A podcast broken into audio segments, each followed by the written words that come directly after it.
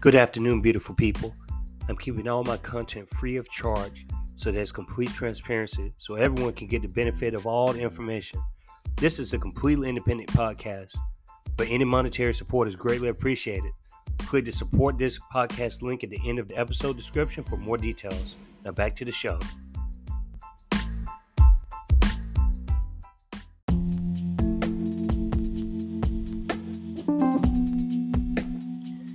Due to popular demand, you can subscribe to Kiko's Free Thinkers Forum on YouTube. You can watch all of our videos there on our YouTube platform. Now, you can also subscribe and listen to any of our audio on Spotify, Anchor, Radio Public, Podvine, Podbean, Amazon, and different platforms. Please tell your friends and family, and I hope you enjoy your day, beautiful people.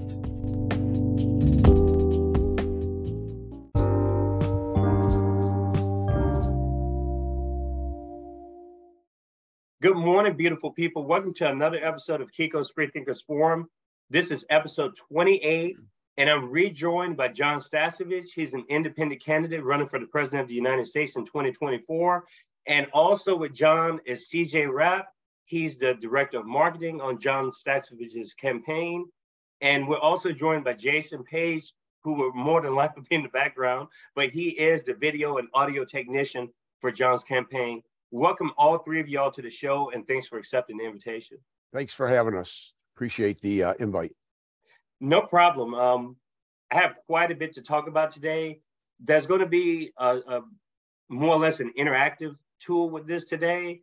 So if anyone in the audience wants to join this um, live, this podcast, you can. If you have any answers and questions for, for Jon, comments, anything you want to direct towards Jon and his campaign, um, we have some of his people here with him on the call.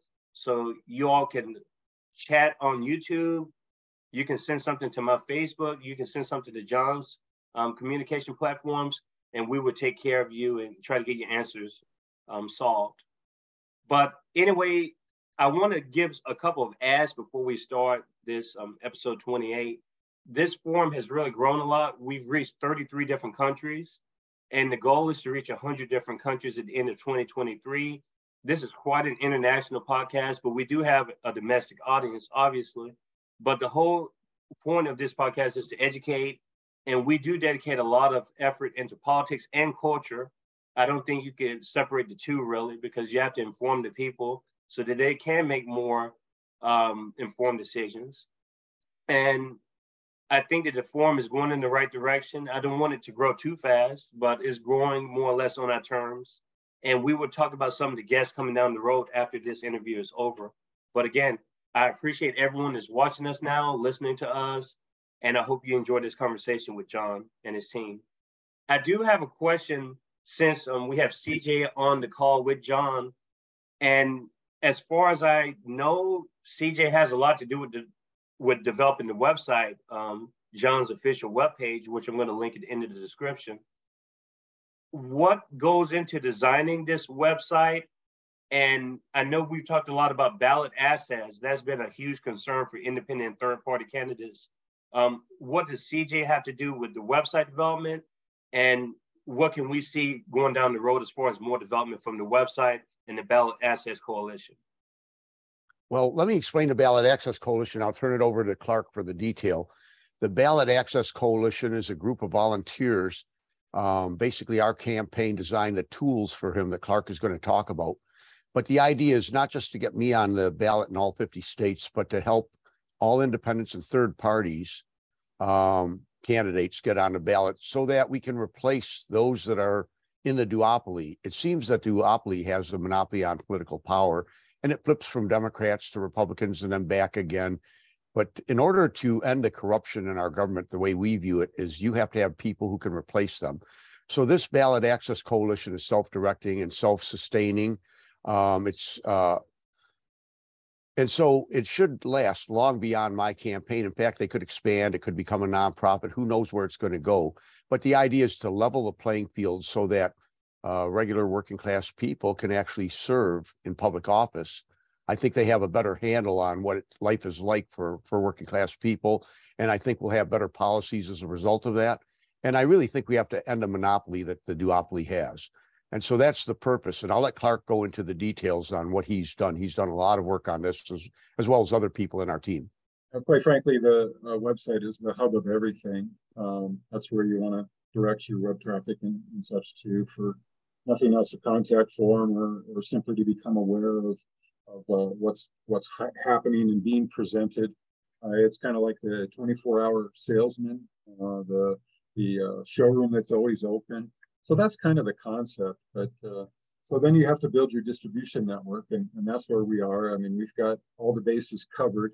Uh, we're just starting to, you know, really post a lot and try to get engagement. Um, I'm building a team, but we don't have the foot soldiers, uh, which are really volunteers. Uh, so anybody interested in politics who loves Facebook or Twitter, uh, LinkedIn to a degree. Tumblr is, you know, really a pretty cool uh, platform. It does amazing rendering. You put a URL in there and it does all the work for you. It's kind of cool. So, you know, that's one of the things why a website is important. Uh, the links that you can get. If you visit uh, jonstasevich2024.com, for example, we do have a media page, a social media page with all of our links and everything. So you can join in, you can follow, you can like, you know, which which is important. Um, we've had two press releases that I was in charge of, uh, and, and, we've got uh, Ballot Access Coalition, we commonly refer to as BAC, uh, is designed, quite frankly, to, to collaborate with the concept of uh, ranked choice voting. And uh, if people have been following things in Alaska, there was a huge upset by a very popular basically got their butt kicked by a, a much better candidate. Uh, and and without that ranked choice voting, you know, um, move further and further away from democracy, in, in my personal opinion, uh, and and freedom. What is freedom? It's quite simply choices. You know, how many choices do you have? You know, um, how how how narrow is the path, and and how how narrow and that's why I support the Jon Stasevich campaign. Doing, you know, the, the work and helping build the teams uh, to, to get the word out. And that's really what we need is we need participation. Uh, even if it's posting things, you know, memes. I've been creating a lot of memes and you'll see those out there. Um, pick them up, share them, you know, if, help us drive traffic to the website, uh, to join our committees.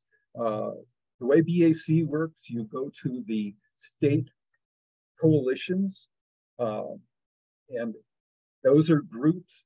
The, the website is basically designed as a forum type site, similar to Facebook and, and a lot of the other social medias out there. So you'll be able to share information, videos, images, text, links. You know, uh, it's but it's it's contained with the specific, I guess, ideal of promoting the independent, nonpartisan candidate uh, people that are really interested in, in really coming up with solutions and collaborating. Coming from the digital marketing field uh, and industry, you know, if, if you can't collaborate, if you can't be a team player, get a job at the car wash, man.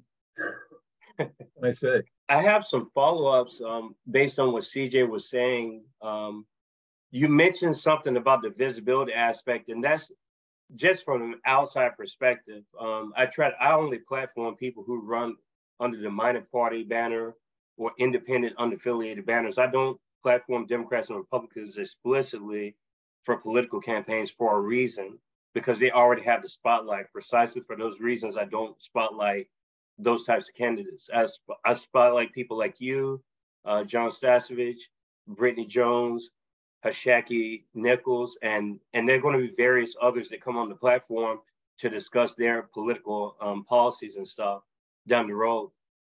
I noticed that the press releases, or I guess I don't know what these companies are. I think one is EIN, and um, there's another one's called Web PR or something. PR Web. I don't see any mainstream media or any other type of press really picking up on this campaign or other campaigns for that matter and how do you curve those situations? How do you get around the the intentional suppression of your political campaign and others who are running as independents and unaffiliated how do you continue to get your broadcasting and messaging out to the public? Well, you know, at some point, we're probably going to have to deploy uh, disruption, you know, uh, just to get the word out and get the attention. It, seems to be the only way you can get into the mainstream media anymore. Um, you know, if you're if if Jon was running locally in Michigan as a, as a state representative or even a congressional representative or senator or whatever, he would probably, believe it or not, get more traction because it's more localized.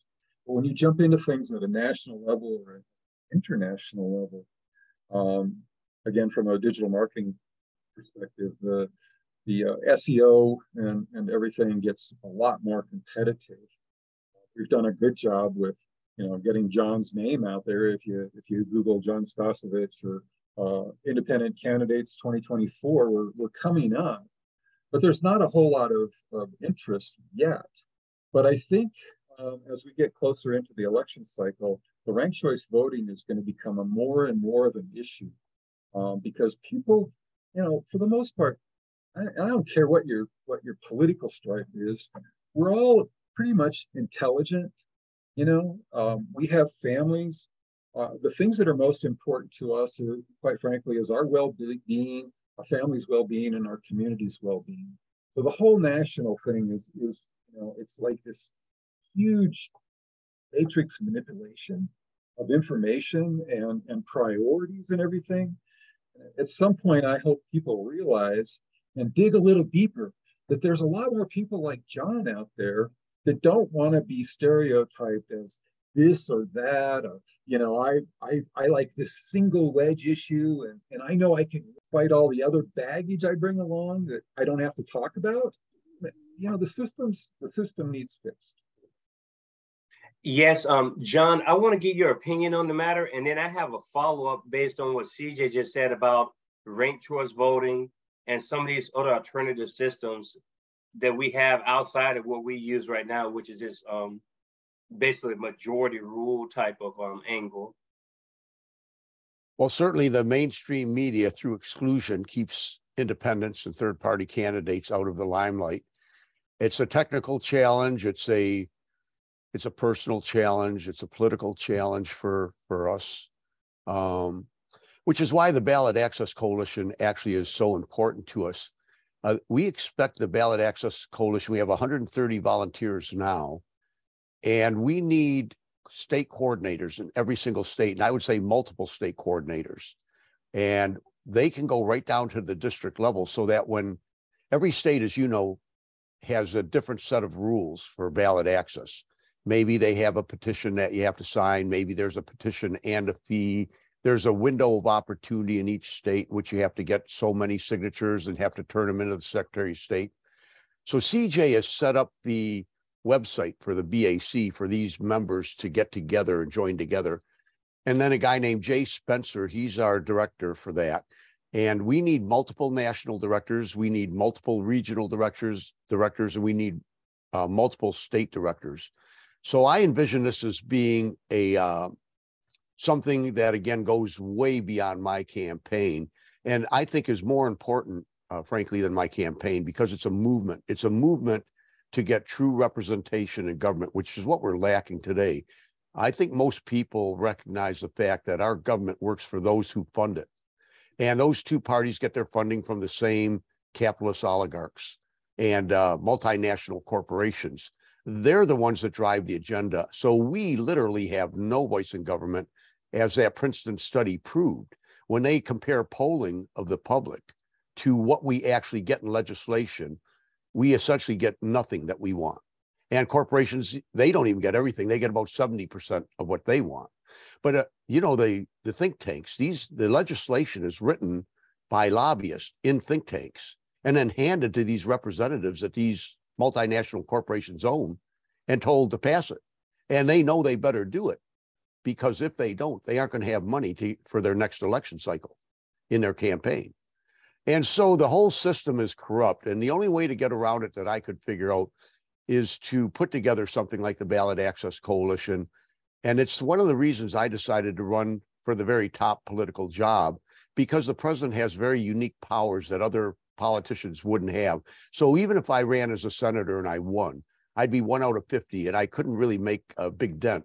But one for me as president is to get the corruption out of the system. We don't want any money in the system. We would challenge every single representative to put together an amendment to amend the Constitution demanding only public funded elections. In other words, once the public is funding the elections and they own the politicians and they don't have to worry about money, they won't be on a phone all the time dialing for do- dialing for dollars. They'll be able to actually present representation that's going to help the community. You know, we really need people to volunteer for that, and and that's something that can really drive the change. So it's an organization that's going to be disconnected from my campaign. It's certainly working for me, but it should work for all independents and third party candidates in the future. And then, uh, you know, Clark, as you had said, that'll take us closer to the, you know, promise of democracy, a government that represents the people, where votes count rather than the depth of the donors' pocketbooks. Jon, um, if you would be so kind to sort of um, uh, summarize what you were saying before, when you were talking about your volunteer work, you have 130 people that work for the Ballot Access Coalition and you all are trying to get more state directors and stuff. Um, I guess my follow up with what your concerns are and trying to get more volunteer work. There are organizations that are doing stuff that's very similar to that that are trying to implement ranked choice voting and other alternative systems across the country. Have you reached out to groups like Rank the Vote or Free and Equal Elections? Have you reached out to those types of people? I have people who are reaching out to them. I mean, I can't personally reach out to everybody, but anyone that has a connection to any other group, that's why we called it a coalition mm-hmm. rather than the Jon Stasevich Ballot Access Initiative. That's what we started with. We started with an initiative to get me on a ballot. And then I realized that even if I won, that's not going to solve the problem. I mean, even though the president has a lot of power, and it's uh, you know, it's something I think that the the American public needs to own that office uh, not the oligarchs. But even if I won, I felt that the real change has to become come from Congress. We have to turn over the Congress. We have to turn over the court. We have to get all the money out. And you need people to replace those people who refuse to work and serve for anything less than their own well-being, their own wealth, right? Mm-hmm. And and so so to me, the ballot access coalition is actually more important in my campaign. It's a, it's a part of a much larger movement. Um, of course, I'm in it to win it. I'm in it until the very end, no matter what. I am not going anywhere. I believe in what we're doing. I have a lot of people and a team that also believes in what we're doing, knows what the problems are. And I mean across the political spectrum. It doesn't matter whether they're libertarian, uh, corporate uh, Republicans, MAGA, uh, corporate Democrats, uh, those that call themselves progressive Democrats, socialists, communists, across the political spectrum, people realize that the public's well being, the health and well being of our children and our families, our communities, our nations, and really all of humanity, those needs are being placed below the needs of the multinational corporations and the oligarchs. And we see that end result in a, a much greater wealth and income divide. And then, you know, there have been groups, as you know, who have not had representation almost forever, system systematically, and that would include Native Americans, uh, people of color, uh, immigrants, who I feel contribute greatly to our society, but have not reaped the benefits that even uh, now, I, I, you know, I hate to use the word white privilege, but the fact of the matter is, I was born in a family that had some, didn't have to face those systemic challenges that these other groups did. And so, relatively speaking, I was privileged. Okay, that's just a fact. I didn't have to have a talk with my children about, you know, what it meant to be a colored person walking down the streets and having others judging them just based on the color of their skin, which is absolutely insane and ridiculous in my mind. And I think in most people's minds too. But there's systemic issues that have been put in place to keep these communities uh, uh, repressed in terms of voting um, and political. And then, so that's why we have these the the identity politics that the two parties play because they want to they want to make it look like they're inclusive. You know, they have to create that appearance. but it's not real. And you know it's not real based on the legislation and the end result. I mean, black families, as an example, have 30% of the wealth of white families. Well, that just can't be a coincidence. How the heck does that happen? Well, it happens because of redlining that, you know, part of our history. It happens because of slavery that was a part of our history. There's so many pieces to that um, that led to that end result. We want we want our representatives to represent all of our people. The presidents from both parties have always promised once I become president, I'm going to represent everybody. I have to represent all of the American people, but they don't. None of them do. And they've never been able to unite us in our common interest. The minute that a Democrat is elected or a Republican is re- elected, automatically half of society is against them. So they've divided into the camps. I argue that the two parties are really only one party because they they're funded by the same multinational corporations so that no matter which party wins the oligarchs the multinational corporations they always win so but they have to create this illusion of choice because if people felt they didn't have a choice so they created two parties and they create wedge issues specifically designed to divide the working class so i look at this as a class struggle um, and i want to unite people of all races, all backgrounds, ethnic backgrounds, uh, rather than I want them to put the the things that unite us, that are most important to us, which is the health and well-being of our children and our families. I want them to put that first above all those other wedge issues. Those other issues we can work on later. And then, you know, I mean, uh, reparations is a wedge issue. That actually that issue you say the word reparations nobody actually understands exactly what that means. And so it's been instrumental in dividing the working class against ourselves. So some people who are feel like white men who feel that they aren't getting what they used to get and they feel like they're now being deprived and and so they look at that as wait a second why is it that uh, you know, poor. Well, why why would the black community get reparations? What about what about me? What's what's in it for me? And so it ends up being a divisive issue. Really, what we want is a government that supports all of our people, and we all have the same needs, and we all have the same interests.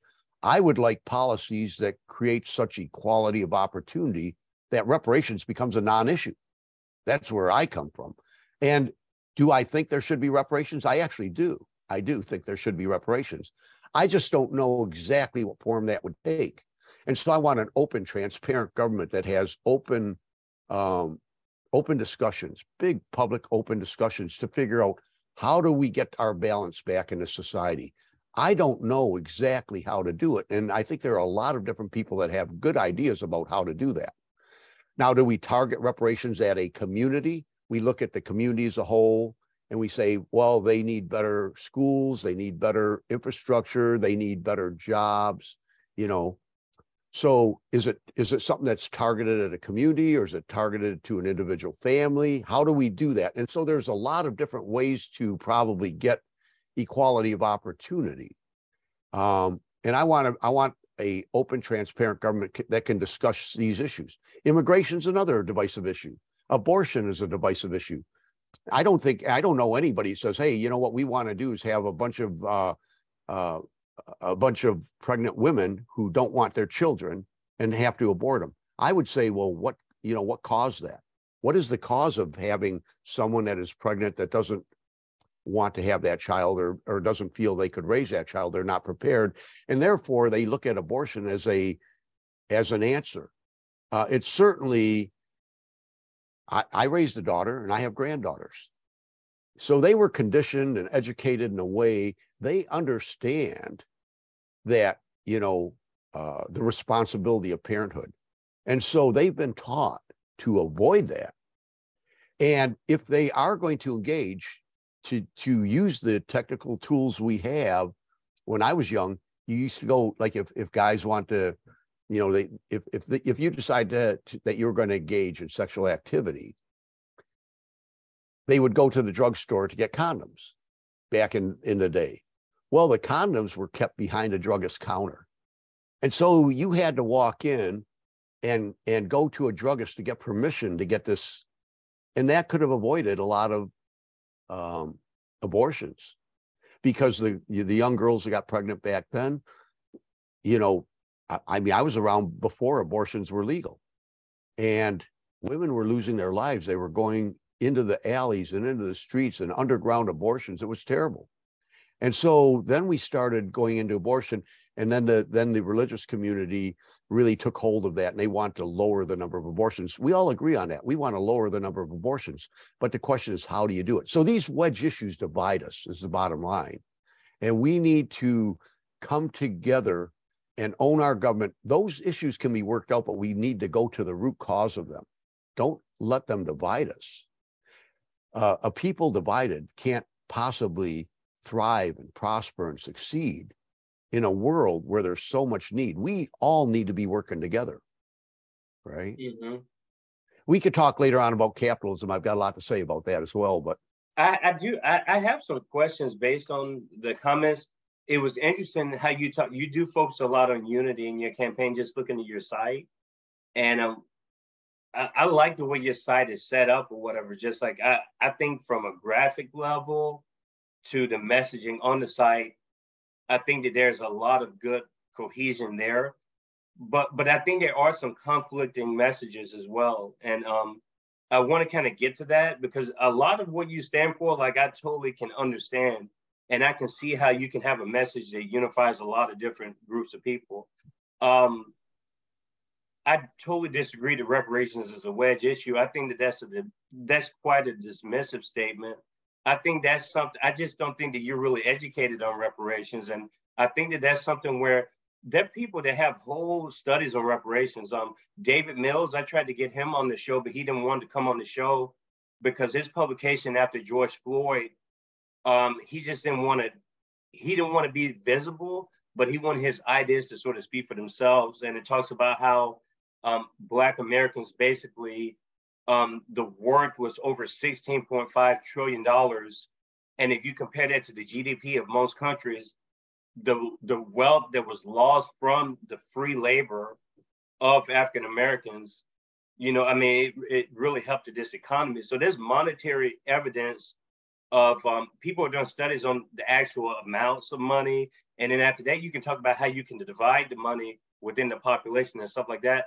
But I think it's the idea of just like it is a complex situation reparations is for instance i don't think it's a wedge issue because it's complicated it's a complicated issue i think i don't think it's a wedge issue because if you say that it's a wedge issue i believe you're losing i think the poll in 2020 was three-fourths of black voters support reparations so i think you're losing pretty much most of your black support if you say a statement like that i think it's um you have to reach out to people who are um, talking about reparations and like actually studying this, like Sandy Darity, um, David Mills, who I just mentioned, they're, mm-hmm. they're different thoughts of reparations. Though you have some people who have they operate with reparations under a capitalistic mindset, and for me that defeats the purpose. Kind of going to what you were saying, and then you have some people that see it more as like, okay, no, this is a debt owed, and it's more about helping equitably the people I mean, just citing all these statistics like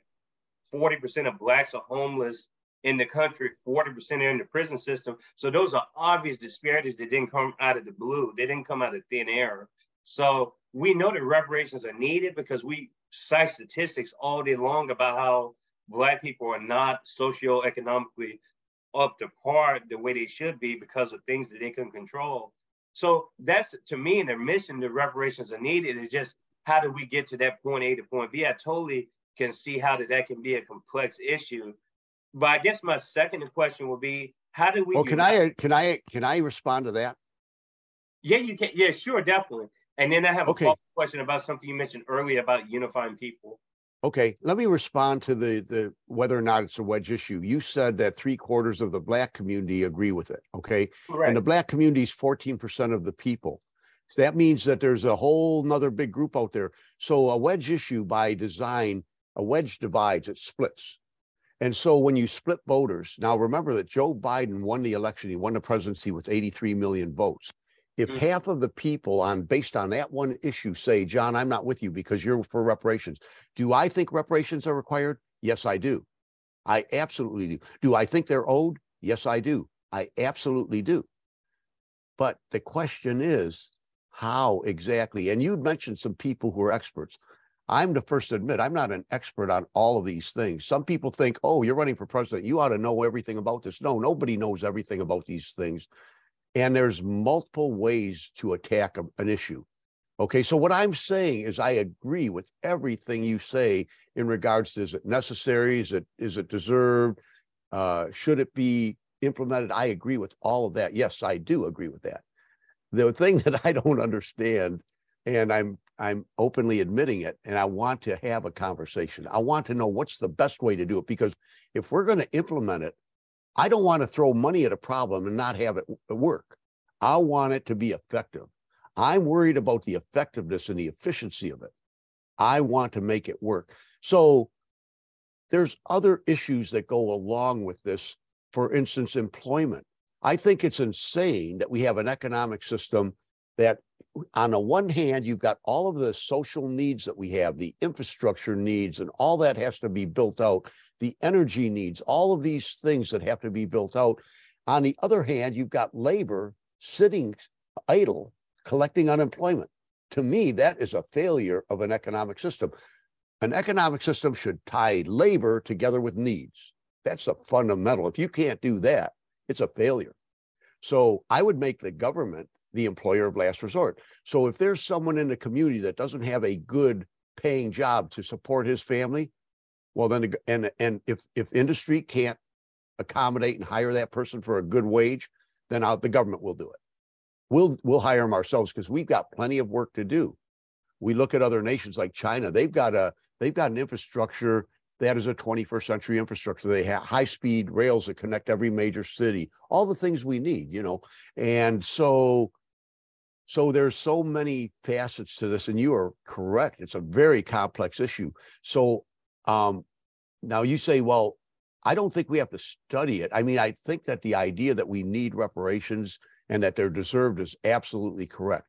I just want to know how to do it in the best way. That's what I don't have a handle on. Does that make sense? That make no that, that makes total sense. And I'm I'm just planting that seed in your head in a way because when we do have this presidential debate down the road that I'm going to host or whatever, because like I was telling you off air, there's I'm going to try to get eight to nine candidates, and hopefully you're a part of that as well, and we can have these discussions. And I'm telling you that everyone that I've interviewed have an opinion and they have, I wouldn't call it a plan, but they have an idea of reparations that goes beyond a yes or a no. And it goes into economic policies and schooling policy differences and stuff like that. Th- that would be my vision, I guess. When we talk about reparations, we have to look at it like that. Kind of like if you're using Richard Wolff for an example, and I know we follow him a lot we, if you follow him a lot and we have these theories like MMT and stuff, it's no different than that. I mean, is it to me, it's just like building on an area that you maybe don't have as much exposure to because when it comes to economic policy, it seems like you have more or less a vision when it comes to that. But other areas, I mean, we can all improve on, you know, expanding those areas of, of knowledge and and and come up with the actual plan of reparations. That's all I mean when I yeah. say that. It is a very complex issue, but there still has to be some sort of a signal and and a couple of ideas leading up to that, even if it is a complex issue. Yeah, Kiko, I'd like to talk a little about my approach to problem solving. I worked in industry uh, most of my life. Okay, so I started out in automotive uh, industry in the automotive industry and production. So I understand production. I was a production supervisor for Ford Motor Company. I transitioned. I got a degree in digital electronics. And I started working as a field engineer for Digital Equipment Corporation, repairing computers. I went from that to networks, and then I went to software and professional services. And I sold software and professional services to big multinational corporations and, and big national corporations for most of my working life, about 20 years. And so I really understand um, with professional services the idea of process reengineering. So if you have a company that's not getting the output that they expect, they're not getting market share, they're failing. However, what the what the professional uh, business services do is they are designed to go in and and, and re-examine the entire process and they do something called process reengineering. They re-engineer the entire process, which means reorganizations within a company to make it more efficient, more effective, to get the outcome that they expect. I would take the same approach to government. So when you when when we say you know having healthy, happy, productive human beings, which is what we want in our society, we want everybody to be at that level to maximize their potential because then it's best for all of us. To achieve that, we need to, from a governmental perspective, you got about 29, 30 million federal employees. I'd re-engineer the entire federal government around human health and well-being. Mm. So that would include the Department of Education, Department of Defense, you name it. Every single department in the federal government would be reorganized, focused on the family and the health and well-being of our individuals, particularly our children. Because if we do that in one generation, our children will be amazing. They're going to achieve their full potential, and just imagine what that society would look like. You know, so so, you know, policing comes into that, social services comes into that, education comes into that, prison. Our prison system is is the most ridiculous thing. It's privatized. The states are actually, I mean, think about a privatized prison system. How do you make more profit? You need more prisoners. Well, we don't want more prisoners. You got to, because that's a cost to our society. We want to rehabilitate. We don't want to punish. And we want to get those people who are currently in prison back engaged in our communities, working on behalf of all of us. These are good people who have maybe faced some tough conditions in their life. That's why they end up in prison, you know, uh, poverty, all of those issues. But government should be in place to support society, support those people, eliminate those costs, and make these people healthy, happy, and productive so that we can all work together and and and achieve not just success and prosperity, but we want our we want our people to thrive. We want them in creative endeavors. So we've got AI and we have automated uh, uh, technologies we could we could do wonders with our transportation system with our energy system. We got the technology to solve almost all of these problems and where we don't we're going to really invest in studying it. Uh, like uh, nuclear fusion as an example which would be the problem is as though that technology replaces people's livelihood there has to be a tax. There has to be a robot ai uh, automation tax which quite frankly you know generates revenue back into the system.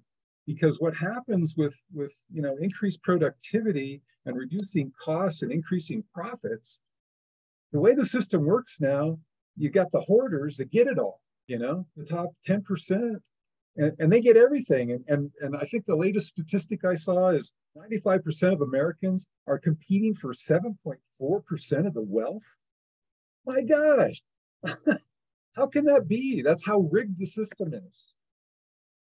Yeah, well, we're going to re- we, we need to rethink our entire uh, economic system. Uh, we have an ownership class that's very concentrated, and so just a very tiny group of people that could literally sit in my living room control the interest of every major corporation.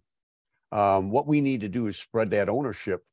Uh, I like Richard Wolff's solution; it's one option, but I like his solution which is let's make the employees the owners.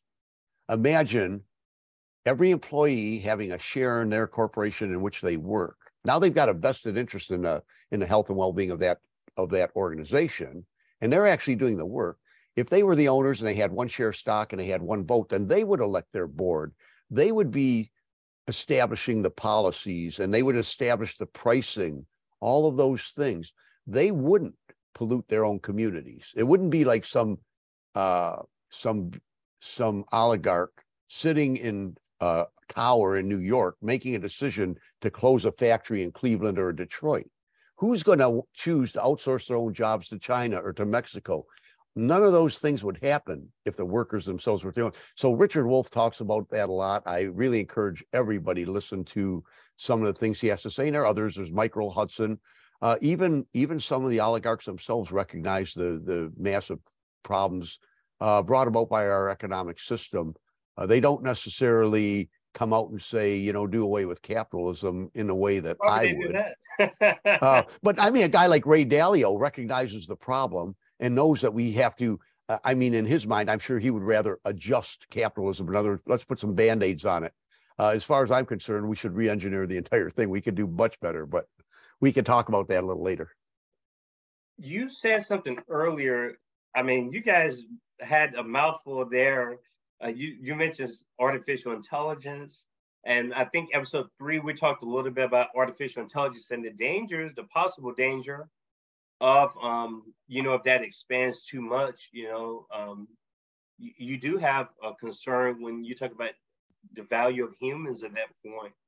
Um, would you even would you need the humans to a certain capacity if if AI was implemented in a certain type of way? I don't know. Uh, we're definitely moving in the AI direction. Like that's inevitable. I think we see that happening um, with automated vehicles and everything else. But the question I have for you is earlier you mentioned uniting all these people together. And that's the question, I, that's the biggest concern I have for an independent candidate like yourself, who, because if you're going away from the whole progressive banner, I completely understand that. You don't want to be pigeonholed as being like a, another version of Bernie Sanders, for instance, because people will connect those dots.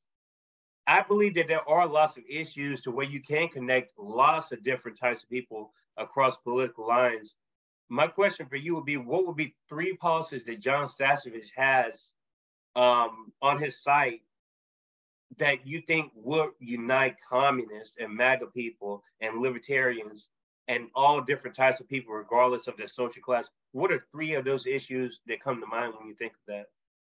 Well, I, I think one issue is certainly getting the money, the special interest money out of the political system. I think across the spectrum, everybody agrees that uh, that's corruption. It's legalized and it's a problem. It doesn't mm-hmm. serve our people. The next, uh, the next issue I think that almost everybody agrees on is they want their kids to have a good education. They want them to have health care. They want all of their basic needs met um, so that they can, you know, achieve success in life. Uh, there's nobody in the political spectrum says, I don't want my kids to have decent health care. Uh, and they do recognize that it isn't just their kids, everybody's kids need these things. All of the people need that to be healthy and productive. I would say we need comprehensive health care, which would include uh, mental health care, dental health care. You know, wealthy people, mental health care is just like getting a physical exam. When they have a big um, trauma in their life, death in the family, major illness, they also get counseling so they can deal with it effectively, right? So, dental care, if you don't get good dental care, you could have issues with cardiovascular in your heart. So, all of these things are connected. So, we need comprehensive health care. Everybody agrees on that. And uh, and then in terms of the technology, that's a really interesting issue. You're right, the genie's out of the bottle, it's not going back. We've always had advances in technology. The problem is who controls it, who owns it. Okay um, right now, what the the the thing that makes technology like AI, which is which is going to take the rate of change to a stratospheric exponential level. And the change is going to be so rapid, people are going to have a hard time adjusting to the rapid pace of change. The good news is that automation in the form of robots and AIs are going to be able to do all of the labor and the manual stuff that people have always struggled with. And it's going to free us up to be creative and have a quality life. Okay. So that's the good side of AI. But then again, what you need is to make sure that it's controlled by us, the people. It's not, uh, you know, concentrated in the hands of uh, a few individuals, because then it could be used nefariously against us. So the, it comes back to that same issue about you know ownership. Uh, when you own it, you're vested. And you're consistent with that. Um, I give you that on the consistency because you basically made the case that these mega companies should be split up. I mean, it kind of goes into that whole idea because I mean, look at the tech companies and the relationship with that and the information what you can say on their platforms. And so you don't the people don't have any say if the tech company can decide what that person can say or not. It goes into free speech. It, it goes into control, basically, is what you're saying. So no, I agree with you on that. There's a lot. There's so much that has to happen, and I think you admit that changing this system is going to take a lot of time. Unfortunately, it's going to take time to change. Um, and just well, I'm not saying that. Just, I'm not saying that. You're not saying that? No, I'm not saying that. I, I think, uh, well, you know, I've uh, I've been studying human psychology my entire life. I understand human development, cognitive psychology, developmental psychology, and behavioral psychology. I look to people like uh, Robert uh, Sapolsky and uh, um, Gabor Mate. There, mm-hmm. so we we have a really good understanding. Um, and when you do have that kind of understanding, you can learn one of the things that's challenging for people is dealing with change. But there are healthy ways to deal with change, and you can change quite rapidly. It's a matter of conditioning people differently. So I can adapt to change very quickly. I mean, I went from, you know, I, I actually started out in industry and then I went to uh, digital computer sciences and software. And, and I transitioned from an engineering role into sales and marketing roles. And then I went in the end of my career into nursing and worked for nine years at University of Michigan Hospital as a registered nurse on their neurology unit where we had seizure patients and we had a comprehensive stroke unit. So I've learned to adapt and adapt quickly. And, and so we have the potential to do that. You think it doesn't ha- I'm not saying the people necessarily themselves. I'm talking about this system that we live under that that you pointed out uh, eloquently and correctly has significant deficiencies to it. Um, I'm not talking about the people themselves necessarily, but we as people have had to live within this system and the system hasn't changed. I, am not talking about the people changing, I'm talking about the system changing. Right. How, what mechanism, what what would be one of your initial contributions you think to pushing that ball more to where we do have significant changes in the system? outside of the ballot access stuff because I know I, I I commend you for that. The ballot access stuff is that's a grassroots bottom up that has to be taken into consideration before we can even change the electoral system. But I guess outside of the electoral system, what would be one of the biggest immediate changes that you see in your campaign that could contribute to something that advances society? Well, I, mm-hmm. I think it starts with electoral politics. It also, uh, but there's also local initiatives. Okay, at a local level, we see people, you know, transforming, helping one another. So um, it's not an either or, but essentially, what has to happen is the the ownership class. It's a small group of people. The World Economic Forum. They're very well organized. They're very well funded. And so when you when you view this from the perspective of a class war, then you realize the first the, the, the first casualty of war is always the truth. So when we look at the media, we don't know what the truth is. We don't, there's a corporate media that's dominant, and they're the ones that control all the messaging. Now, how many people believe that what they hear in the corporate media is the truth? Right. So that's a casualty of a class war. It's a casualty of every war, the truth the propaganda starts. And the first rule of war is divide and conquer. And we know they're very effective at that.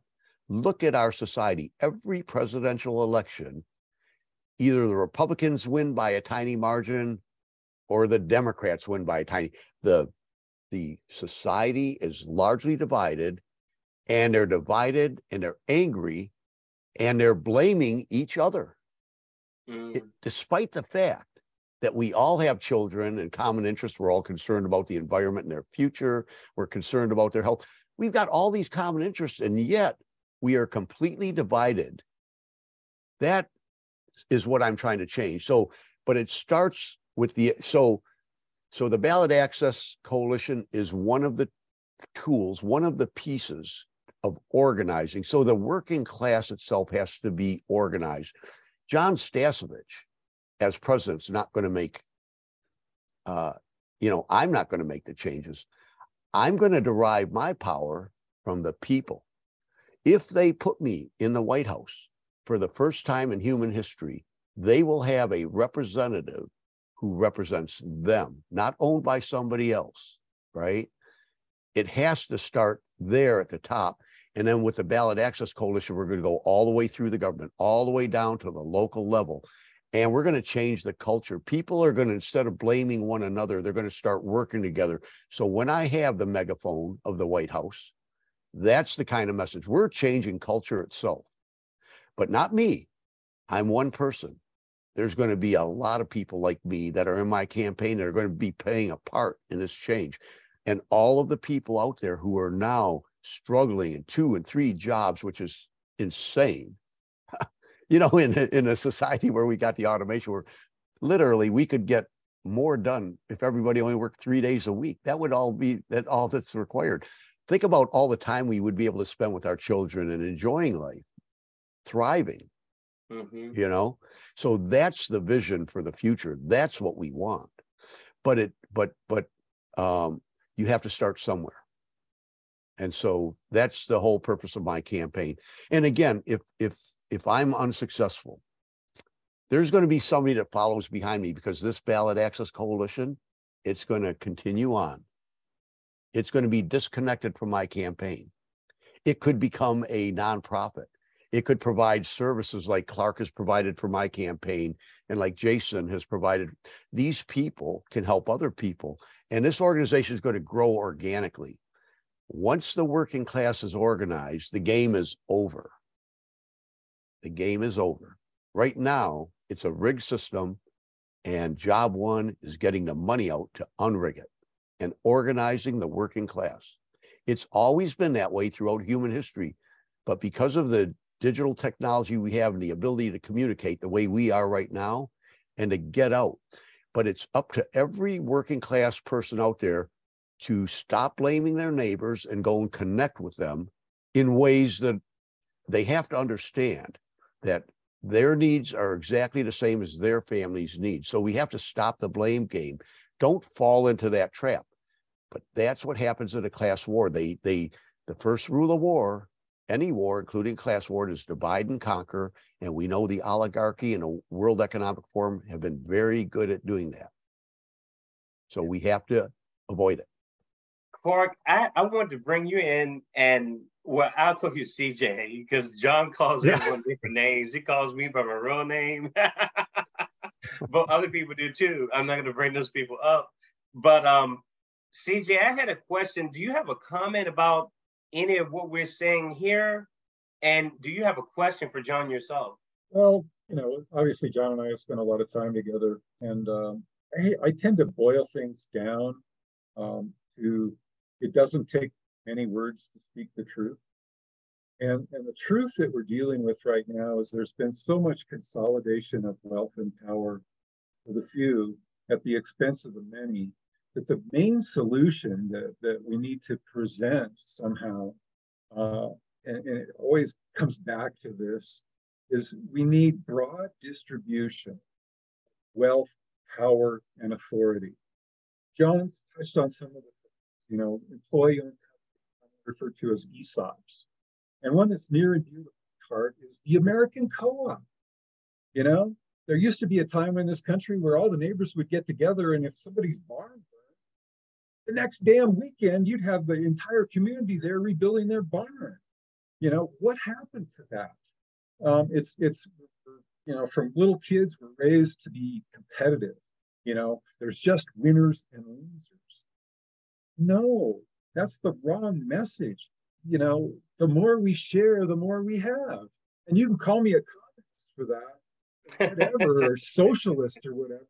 But it's true, you know. They they actually do a pretty good job of that with in kindergarten, you know, learn to share. You know, this is the class resources. Everybody has access to them, anybody can use them, but you have to have respect for your for your fellow classmates and community and whatever that you know you have to share.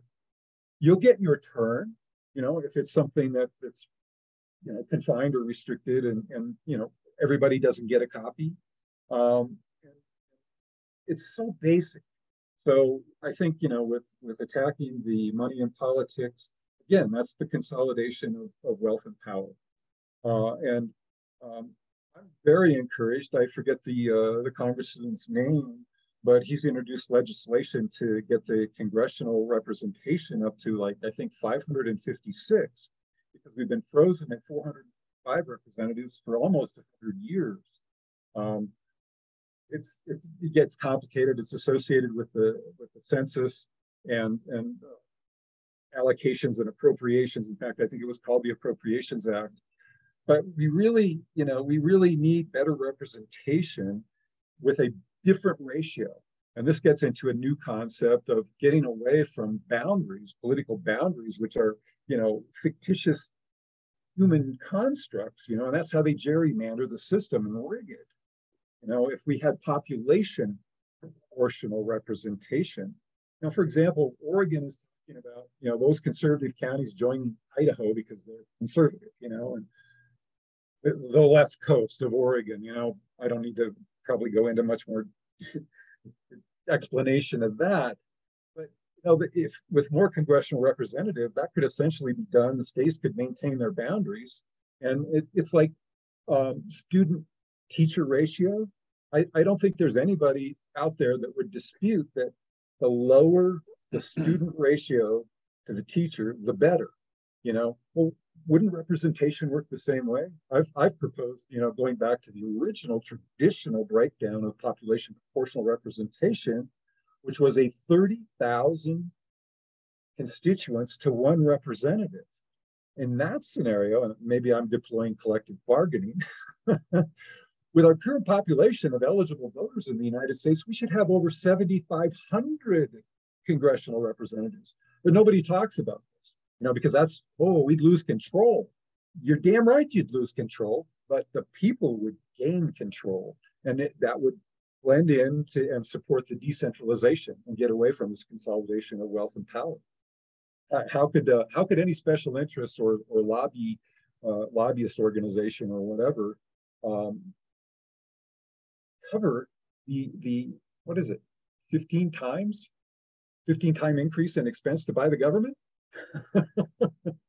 I think even our trillionaires would be uh, be challenged with that, and and I would love to put forth that presence or that that challenge, and that's one of the reasons I'm working with Jon's campaign um, because he's he listens to me.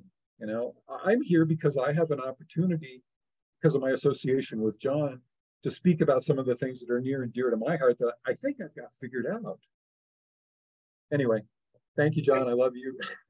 there's something. There's something that I have the same thought. Actually, what you said, CJ, makes me. It triggers the thought even more because I had the question. Not really a question for Jon, but a comment about. Okay, maybe it's a response to what he said earlier about. I think that there's a misconception that people aren't united. I want to debunk that that's going on because I think that there are people talking across class lines and racial lines. I know it's happening because that's a point of this forum. And the people that I talk to, and I know a lot of Trump people, and they agree with me on a lot of stuff. I know a lot of Biden people agree with me on a lot of stuff. It's not even about agreeing with different types of people. It's um, what most people don't have trust of is the government. And I think what you just said scares people like they don't even trust the Congress now. So why would they want more people that are crooks in the government representing them when they don't even feel that the 400 and however 35 people that's supposed to be representing them in the House aren't representing them, and then you add these hundred senators on, which I don't even see the purpose of Senate the Senate at this point. When you pass a bill and then these people get 60% to, to more or less determine if it passes or not and you just have more checks and balances on top of what the House is supposed to be representing the people. But then you have to go through another filter, and then nothing gets passed, nothing gets action, no action happens. And I, I just think people have a distrust of politicians in general. And that's been a very consistent sentiment I've heard from the left, the right, the center, up, down. It doesn't matter. And it's becoming more and more prevalent. Um, and it's not even a fringe element at this point. There's centrist people that I know that are pretty much saying, how can we trust these politicians anymore because of all the money that's in? Then, that, regardless of it being 7,000 people or 435, how do we, if the money is in there, how does that help the people? Let me, let me uh, kind of elaborate on that. Um, you know, every every storm cloud has a silver lining, or so they say. One of the things that we learned from the pandemic was that uh, work from home is a great concept and, and, it, and it's effective. And, and you can perform just as well, you know, in your home office as you can in a, in a in a corporate office, lack of better choice of words, whatever. Uh, but the but the thing is that we have to remember is what if those what if and we, I'm going to use my collective bargaining example of 30,000 to 1 uh, ratio. Look at every community that has 30,000 people and they have a home officing representative who can use, oh my gosh, technology, communication, automation, even AI to do the work, you know, rather than flying back and forth every weekend, destroying our planet, you know, with, with CO2 and jet fuel and, you know, et cetera, et cetera. And there, and you know what? The original Congress, like a lot of our state legislatures, it was a part-time job. I'm not proposing that it becomes a part-time job. It would still be a full-time job, but you know, come on, the the Cadillac healthcare, the pension, you know, throw that out. That makes it affordable. You know, a, a two-year a two-year service looks great on your resume, and that's about all it should do. Really, that's all it should be. You shouldn't get paid for life forever because you got elected once. There's something wrong with this system you know? So again it's it's it follows that concept of decentralization. How do you fix a, a problem where you've got centralized control and, and they they've got a death grip on it? You decentralize. And it, it's not blood in the streets and and you know watering the tree of liberty with blood. It's simply building another system. Like buckminster fuller has said numerous times, you know, with with his great wisdom. It's like don't fight the system, build a new one. And that's one of the reasons I'm with Jon. We're going to build a new system. Might take us a while, but we're not going to give up. Jon, do you have um, any response to what CJ said? Uh, because, because I do have some questions about something you brought up earlier about. Um, I know you're very passionate about the wars, um, ending the wars, and um, the police state. Um, I want to talk a little bit about what you have on your site about healthcare as well. But is there anything that you want to respond to what CJ was saying? Well, simply to say that, um, see, this is this is what we're promoting: open dialogue and discussion. Um, as I said, I don't have all the answers, and and CJ and I, um, you know, when we say here's a here's a potential solution. What I would like to see are national referendums. So I want to have the open dialogue and discussion. We come up with option A, B, C. We lay out all the economics of it. We lay out the policies and how they would work, how the implementation would go, how we would transition, and then put it before the people. Which one do you want? So they're well informed and they make the decision which is the way we want it. I don't want to be the one making the decision, and neither does Clark. We have our ideas. We want to place it out there, but the process is more important. So I'm not going there to implement my plan. I've got some ideas. I want open engagement. The process is very important. Getting the money out and having a process that's inclusive that brings people in. So all of the different points of view, all of the perspectives, which are important to understand, are brought into the discussion so we can optimize our solutions. Mm-hmm. I, my question to that, I've I've heard this like ten times probably, and it's not a bad thing that I've heard it ten times. But the question is, who right now, and I may already have the answer to it, but I just want to know from your mouth, who is keeping us from taking this money out of the politics? Like, what what would be the immediate route to get to that point to where we can just take it out? Like, what does that require? Well, there's multiple routes. The route I would prefer is to amend the Constitution, okay. a constitutional amendment. And so that would take Congress, right? So I would challenge Congress to um, only have publicly funded elections, get all of the money out of the system, make it illegal to bribe a public official. So anybody in a corporation or a private interest group that that hands money to a politician, any politician that takes it breaks the law, and they are going to have to, um, you know, they're going to have to face the consequences of that, whatever we decide those are. But essentially, we've got to, if we're going to own our system, we got to get the special money out. Everybody knows that money corrupts. You don't have to be a rocket scientist to figure that out if a guy can come with enough money, he can get you to do his bidding, right? Um, and we do it ourselves anyway. We go into a corporation, we start working for a corporation, we're cogs in a wheel. We don't set policy, we don't set prices of the products, we don't do any of that. Other people do that, uh, the owners. Okay. But once the policy's set, we know we do it, we follow it, or we get spun out, right? You know, changing the economics, we'll get into more later, but the process is important. Um, did I don't know if I answered your question or not. I think no, I might have.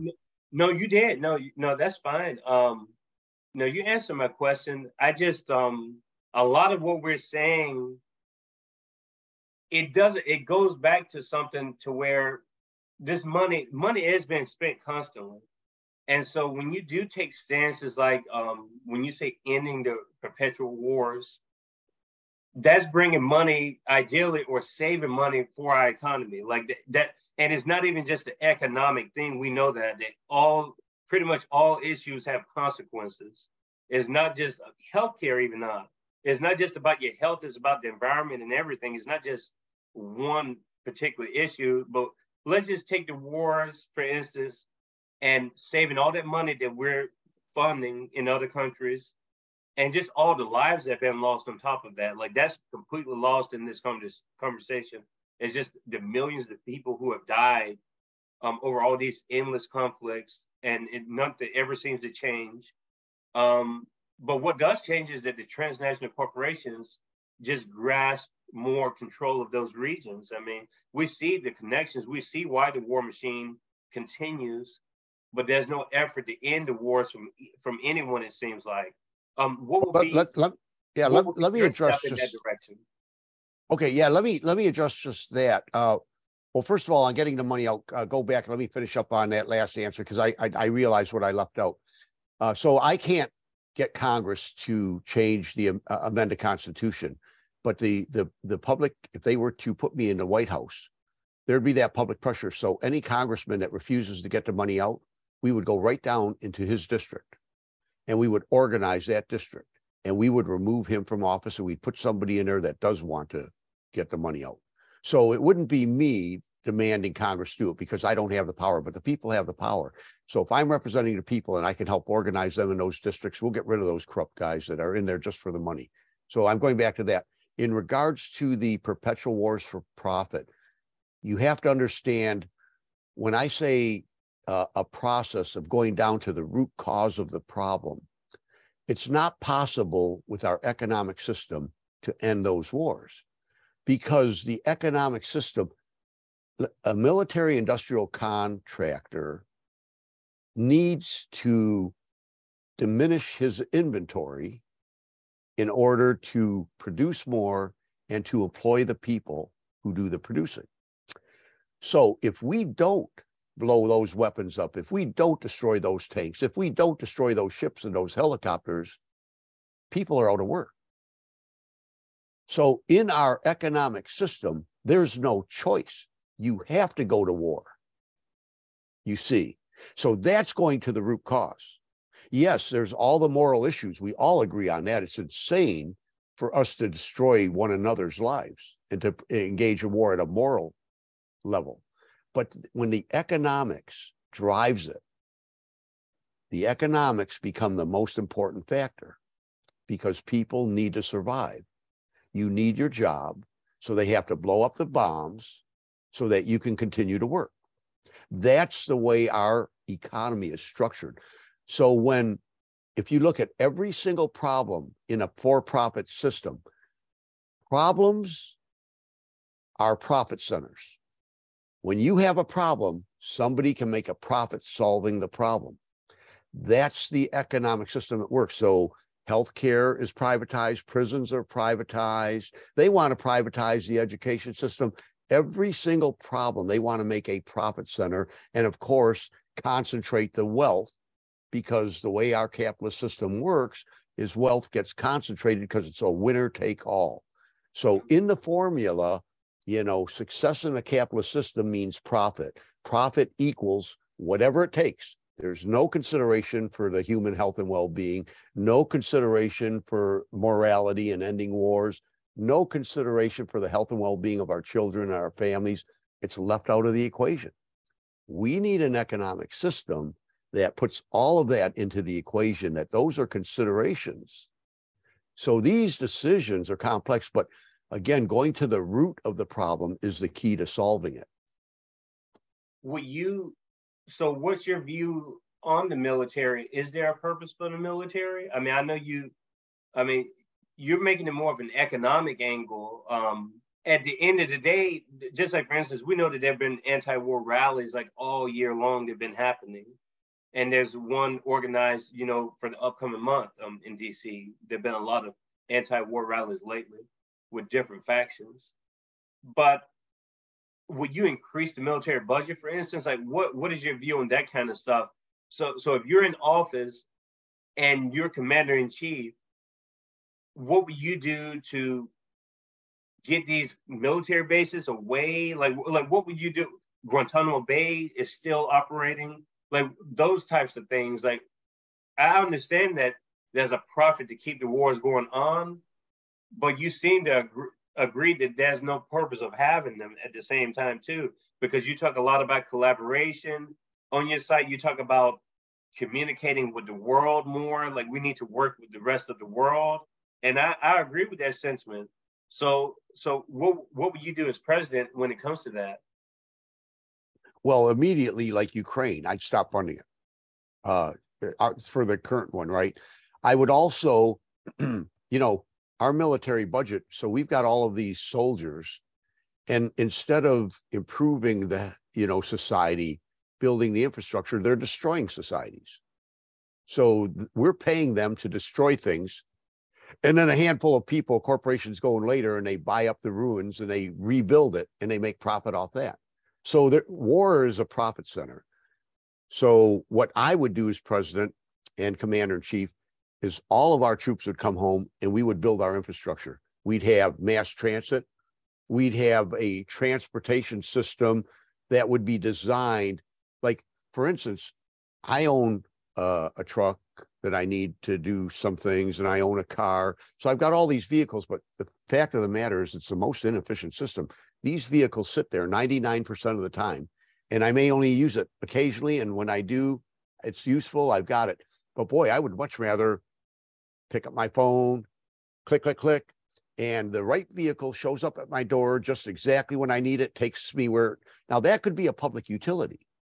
So imagine that I don't have to worry about oil changes. I don't have to worry about engine tune-ups.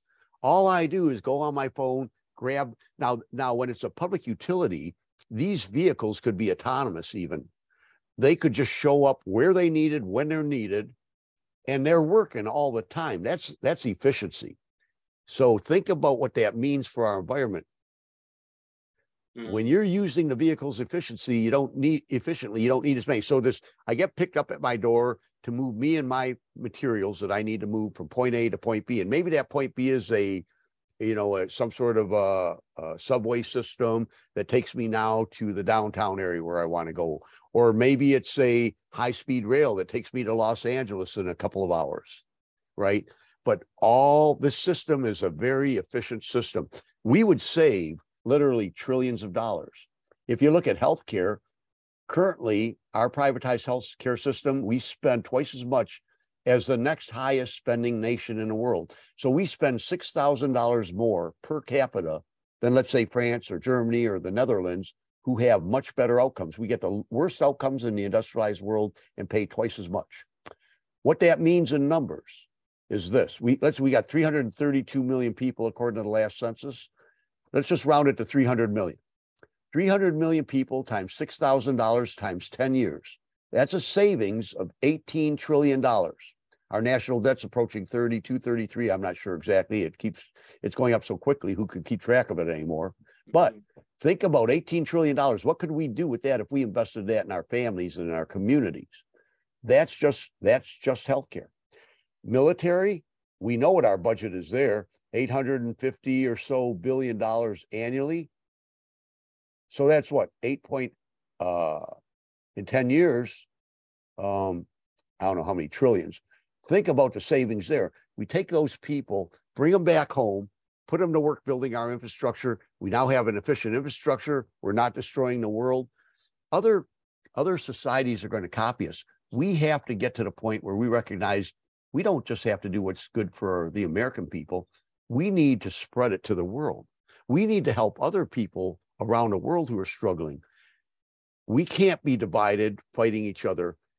We it's gotten to the point with transportation the way it is, the planet has gotten much smaller.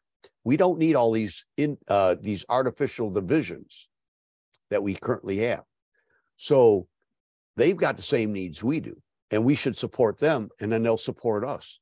So we can transform not just our nation, but the world. Of course, you start by cleaning your own doorstep. You want to change the world, sweep your own porch, as the saying goes. So we're going to clean up right here at home. Other people are going to follow us. They're going to see what we're doing, and they're going to want to be a part of that. And those leaders aren't going to have any choice because those people are going to demand it. Right?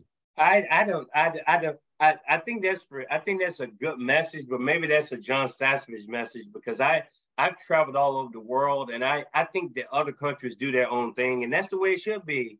I don't think yeah. people are modeling the United States of America. I think other countries are totally fine with their own autonomy and they, they think that their model is the best model too. I mean, I think I think that we could probably learn from more countries than other way around instead of us influencing. I think that we could probably learn more from other countries and we would be a better country instead of us trying to set an example. We already have prosperous examples that we don't choose to follow because we have our own corporate interests. I, but I think that's part of the problem is that we're so tied into the world economy that we it's hard for us to set a positive example because we're so into everyone else's business. And I think that that's I think it's really hard to um I mean, are you really setting a positive example? I think people just want people to leave them alone. I, I, I guess that's what I'm kind of getting at. But um, well, no, I agree with you. I agree with you 100. percent I I'm not saying that we, you know, when I say we set a positive example, who doesn't want to do that? I mean, we, you know, right, we, right. we could we could we could look to the rest of the world. I'm not saying we force anyone to do anything. I'm just saying that when they look at the quality of our life and they look at what we're doing, we're going to be, you know, we could create the example that others want to follow. Uh, it, when it comes to uh, you know a mass transit system, uh, uh, a national mass transit system, you know we created the national highway system. Eisenhower did that, and look what it did for commerce. It transformed our nation. It put us on top of the world. We had the best transportation system in the world at the time. Now we've fallen far behind since then. But imagine if we had a 21st century transportation system similar to what I described. I'm not forcing people to get rid of their cars. You want to keep your car? Go ahead and keep it. But you know what's going to happen? The transportation, uh, our transportation system will be so convenient, so easy to use. It'll make so much sense that they're going to want to get rid of their cars. They might keep them just for you know antiques or whatever uh, maybe to drive on sunday but over time uh, maybe over a generation or two people aren't going to want to own cars. They're going to go why would i do that? Why would i want to spend more money when i can have this efficient system uh, meet my needs right mm-hmm. and so i'm not just saying that uh, we're going to go and, and tell anybody what to do we're not in a position and, and i don't believe in that either um, but i believe that we have uh, influence and our influence is uh, you know, our example. So we set up our society the way we want. Other people will look at us. They may make different decisions. They may find a better way. We may end up copying them, right? Uh, mm-hmm. Uh, corporations do it. They they'll go and let's say if uh, Mercedes builds a better vehicle, you can bet that General Motors grabs that vehicle, has their engineers tear it down, reverse engineer it, and how come they're getting market share and we're not? You know, so they copy one another because they want to be more efficient. They want to be more successful, obviously. And and nations will do that. I like different cultures. I think different cultures are. Uh, I look at it as a positive. Our diversity is actually our strength, because for one thing, you you get a different perspective on the world, right? We physically can't be in the same place at the same time. So you and I, even sitting where we're at, we see the world differently because physically we can't have the same view.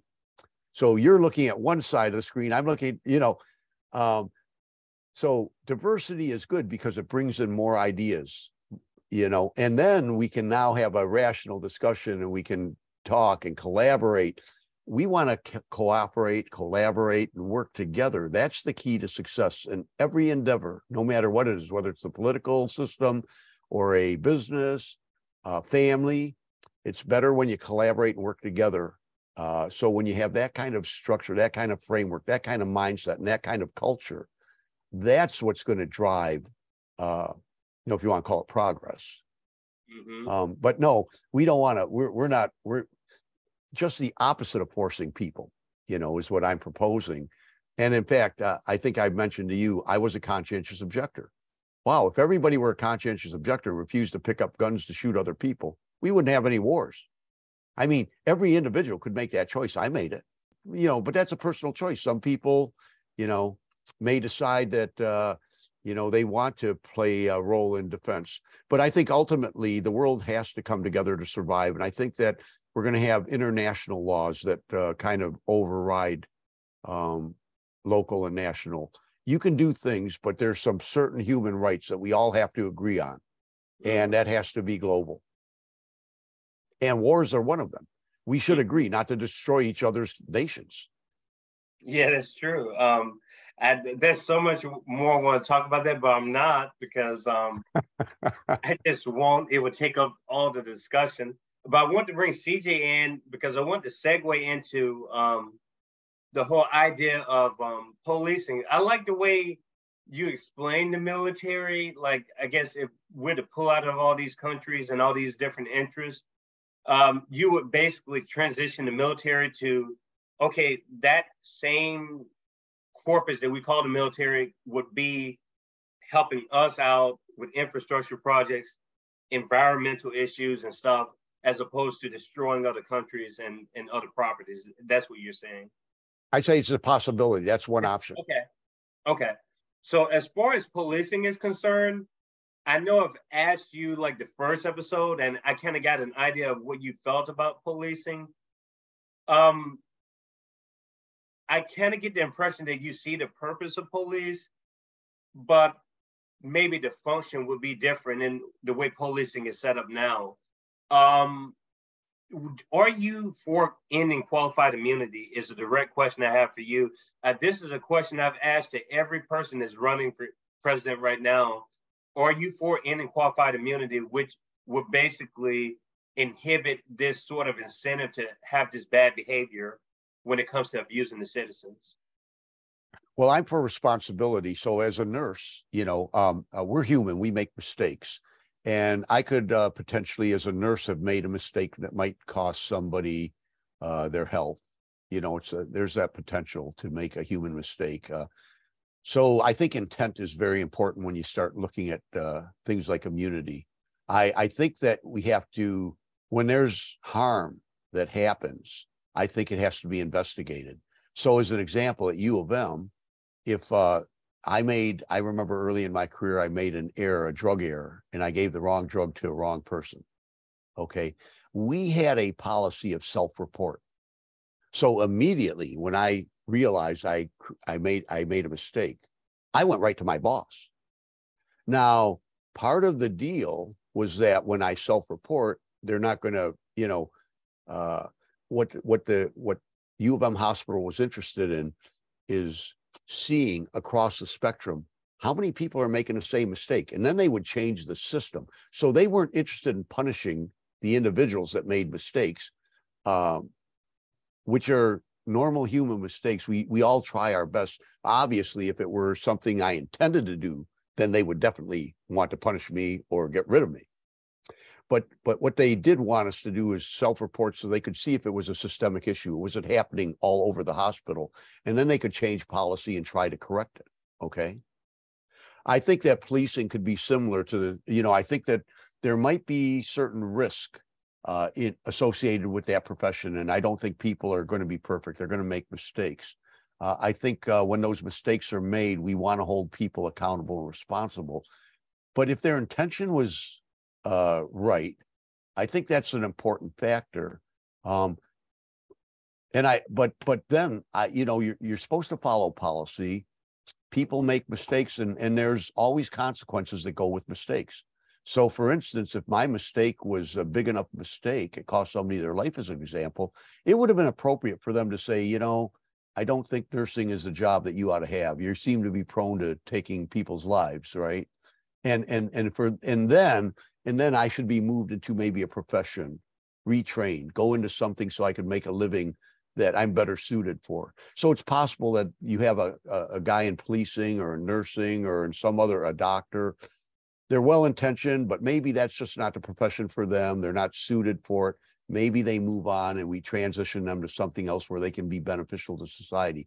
So that could be a form of holding them accountable and responsible, removing them from that situation where they might in the future do it.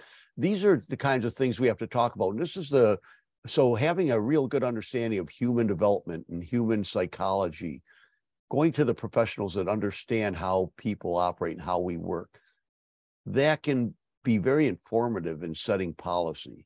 So I always want to go to the science and the experts. I want to follow the evidence where it takes us. And we want to try to do the right things, the rational things. And we want to try to do it in a fair and democratic way.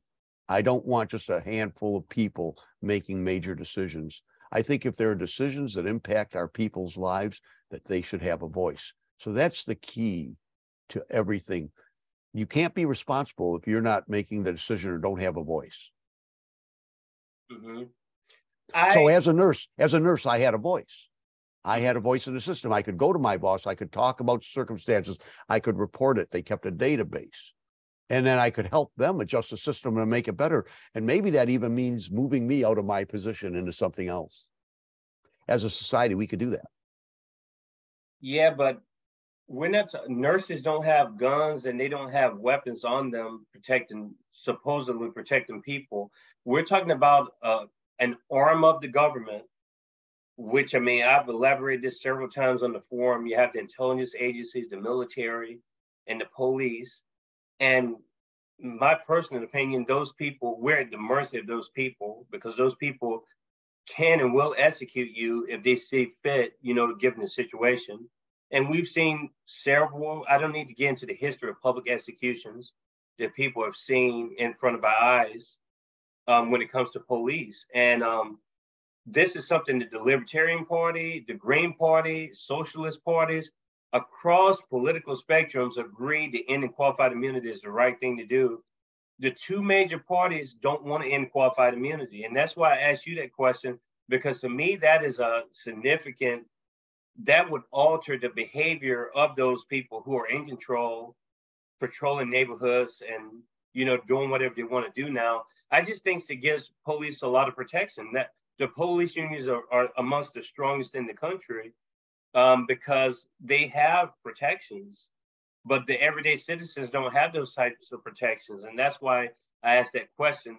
You seem to be limiting immunity, but not necessarily, you seem to have implied as case by case and not just ending qualified immunity for police, if I hear you correctly. Well, I think what I'm saying is that um, uh, I'm saying that the it's again, uh, you know, if, if you're asking for a yes or no answer to a complex question. Uh, this is a really complex question, and I think it deserves to really look deeply into the to question. So let's imagine that we do have, let's say I say, okay, we're going to end immunity for the police. You say that that would set an example. We know that the death penalty, one of the reasons that people are against the death penalty is because it really doesn't set the example you kill somebody and, and put them to death, it doesn't lower the number of people that go and kill. They still do it. They still do it because there's so many factors that go into, you know, murder, right? Um, so, you know, again, it's a complex question because when people have all of their basic needs met when they're children, we don't let any child fail. We make sure their basic needs are met. We make sure those families are taken care of. We make sure they have enough money to support themselves. All of those things play into, you know, uh, crime, right? And so again, we're going to the root cause. So you know, I think it's an assumption to say that if we end immunity, we're going to have a better outcome. That may be true, but then again, it may not be true. I wouldn't say that it that what you your thought there is absolutely correct. It might not be. Um, I would be willing to discuss it and and uh, you know and bring the experts in, evaluate it that may be a part of it but i like again i, I explained a model um, you know i used drugs as a nurse that were as lethal as a gun and so i did have powers over people's lives I could have very easily killed people with the drugs that I administered. Mhm. And so there, so, you know, and, and I'm not saying that that's the answer. I'm saying we, we need deeper discussions on these things. We have a society that's under stress. There's a lot of stressors for all of us. There are economic stresses, there are social stresses. Um, there's stresses related to stage of life, you know, uh, teenagers, they want to be included, they want to be accepted. There's all these things to try to put band-aids on things, hoping that it's the right answer. You may find that you do it and it doesn't change the outcome. Mhm. Well, then you're kind of chasing your tail, right? We need to take a more uh, a more practical approach, a more scientific approach to these problems. And see, this is the problem with debating as opposed to discussing. Now you say, well, we want to have a debate with all the candidates. I think those should be framed as discussions. Because if there's another candidate that has a better idea than I do, I want to learn about it. I'm more than happy. I'm not concerned with winning an argument or being right. I don't care who's right and who's wrong. I care what's right and what's wrong. I want to know what the truth is. So, you know, I don't, uh, when it comes to other candidates that I would compete against, I want to have a discussion like we're having. Let's go back and forth. Let's explore it. Let's figure out what the best path is. I certainly am not sitting here claiming to know all the answers and all the best paths for all these things, but I'm not going to take the shortcut, the easy way, the political expedient way of checking all the boxes and saying yes, yes, yes, because I think I'm going to win an election. It's not me winning an election is not the important thing. Moving humanity in the right direction. That's what this is about. It's about a movement. It's about, I'm just one person. I'm not doing this for Jon Stasevich. As a matter of fact, this is complicating my personal life. I could be retired, enjoying my kids and grandkids, and here I am involved in a massive national campaign, right? So this is not for me and it's not about me. This is about us. It truly is. I'm going into public service because I want to be a public servant. I don't want to profit. I'm not looking for fame and I'm not looking for prestige. I'm already happy with my life. Okay. Mhm. So so I frame things differently. Now, in our culture, they're not used to that. What they want to do is they want to they have all the check boxes and here's this candidate A, A, B, C. Okay, I'm checking five boxes for him, six for him, eight for him. We're going to vote based on that. But although we know that our votes don't really count because we don't have the information to even know whether the system, the voting system is has integrity, right? Uh, people are questioning the very system that elect people. I totally, I, I agree. I totally, I, I agree with that. But I, I want to ask CJ as as the director of marketing for Jon's campaign.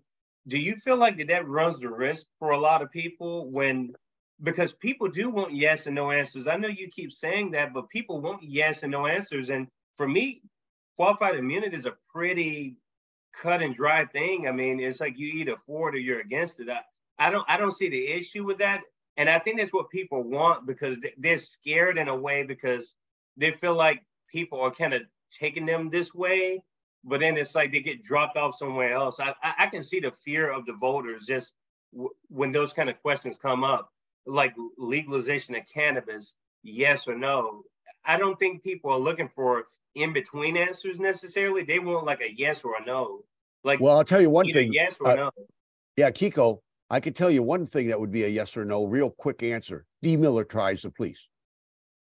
Definitely a yes. Let's get rid of all the massive weapons. But then again, at the same time that you do that, you have to um, do the other things to, you know, so that our people are healthy. You you don't now I don't we we we have to talk about what a legitimate policing function is. Um, certainly you probably when you're younger maybe you went into a bar two guys had too much to drink next thing you know there's violence in the bar who's Mhm. going to stop the violence who's going to stop it is that a legitimate policing function Mhm. and if that's true now what if those guys have weapons uh how does so you could understand somebody that says you know i'm willing to help my community i want to work within my community i don't want drunk guys in a bar shooting each other and maybe innocent people that are sitting there uh, in the crowd, right? Um, how would you solve that problem? So, so you know, to pretend that we've got all the answers, I think is a big mistake because I think more often than not we've seen where our politicians say, "I know what the answer is," and they go and they implement it, and we find out it didn't change a thing. Mm-hmm. Um, I mean, just because it's politically expedient or because people expect it. Maybe we need to change the way people think about things. Maybe they have to realize that, you know, it's better that we all engage and we come up with the solutions together. Don't just depend on. There's no white height, uh, uh, white knight that's going to, you know, come in on his white stallion and save the day. Jon Stasevich isn't going to do it. Bernie Sanders is not going to do it. Donald Trump is not going to be that white knight. Joe Biden isn't. There is no white knight. You want justice? We all have to stand for justice. We have to agree on some certain basic premises and, you know, human health and well being. It's not a secret. I, we know, we have the technology, we know how to help our children to be healthy, happy, and productive. That's not a secret. We know how to do it, mm-hmm. but we don't have the political will. So if you want to change the world, you know, you start by changing yourself. If you want to change the world, you start by cleaning your own doorstep. These are the kinds of, that's what leadership does. Leadership, which is what I would be if I were a president, I would lead the people into thinking about changing the culture, to change themselves, to help their neighbors. All of those things coming together, that's going to be the way it happens. Okay because I'm more interested in results than I am winning an election. Now, I know that that may sound to some like a cop out. It's no cop out at all. In fact, it's the only thing that's actually going to work. And I'd be willing to discuss if somebody tells me I've got the solution, I know this is going to work, and it's defund the police. I'll say, what does that mean exactly? And they tell me, we try it. Maybe it'll work, maybe it won't. I don't know. I'd be willing to give it a shot. I'd say if it's a step in the right direction and it's the expedient thing to do, I might say, yeah, let's do it because I, right now the other plan is going to take longer and that takes us one step in the right direction. Let's try it, see what happens. If it doesn't work, we can always undo it and go back, right? But the important part is the process and getting people engaged. But but I guess I guess I want to I want to get CJ's perspective on this since he's on your marketing team. Yeah, like, yeah. Do you feel that this runs the risk um, with Jon when it comes to because you're going to get these questions constantly, not just on my forum. You're going to go on bigger platforms and they're going to ask you questions. And I wouldn't even say that the questions I've asked today have been gotcha questions. I just think that they're questions um, where people expect a certain level of expediency because if you use the premise that people are being, um, I guess they're suffocating right now, they're marginalized and everything else. If we agree on that premise, then you would have to understand that people are looking for urgency out of their politicians. They don't have time to wait for 30, 40 minutes of incrementalism or, or 40 years of incrementalism. And when we talk about homelessness statistics and all this stuff, okay, so what are we going to do about the homelessness crisis? I mean, we don't have time to sit here and and and say, you know, let's not be expedient about it. I mean, people need that though. You know, people are they need the urgency. I guess that's what the sentiment is on the ground anyway. Yeah, well, I mean, you talk about homelessness. Bring the troops home. They could build homes. The whole thing about uh, you know framing issues, giving it context, is is really the most important thing um, that I'm picking up from the campaign. Um, you know, whoever came up with defund the police was a moron. And, and I can't help but think it was the opposition that planted that. We should be talking about is optimizing the police, uh, making them better and more efficient and, and less volatile. You know, yes, demilitarization and, and what have you. But brought up an interesting point about the, the qualified immun- immunity. Um, the fancy term ability, if you ask me. Um, so, you know, again, we I think it needs to be reframed. Yes, they've got community, which is, you know, nobody's above the law. I mean, how did that ever get in there? You know, it, which is more evidence of a rigged system.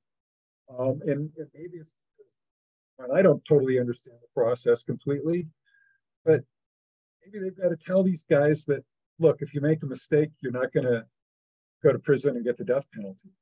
You know, um, I would never want to be a police officer or, or first first responder of any type because I have too much empathy. I have a photographic memory, and not be good for me to do those kinds of things because I, I would have a hard time getting you know my conscience and and, and but uh, you know again I think one of the things I've tried to help Jon with is we need to reframe these issues.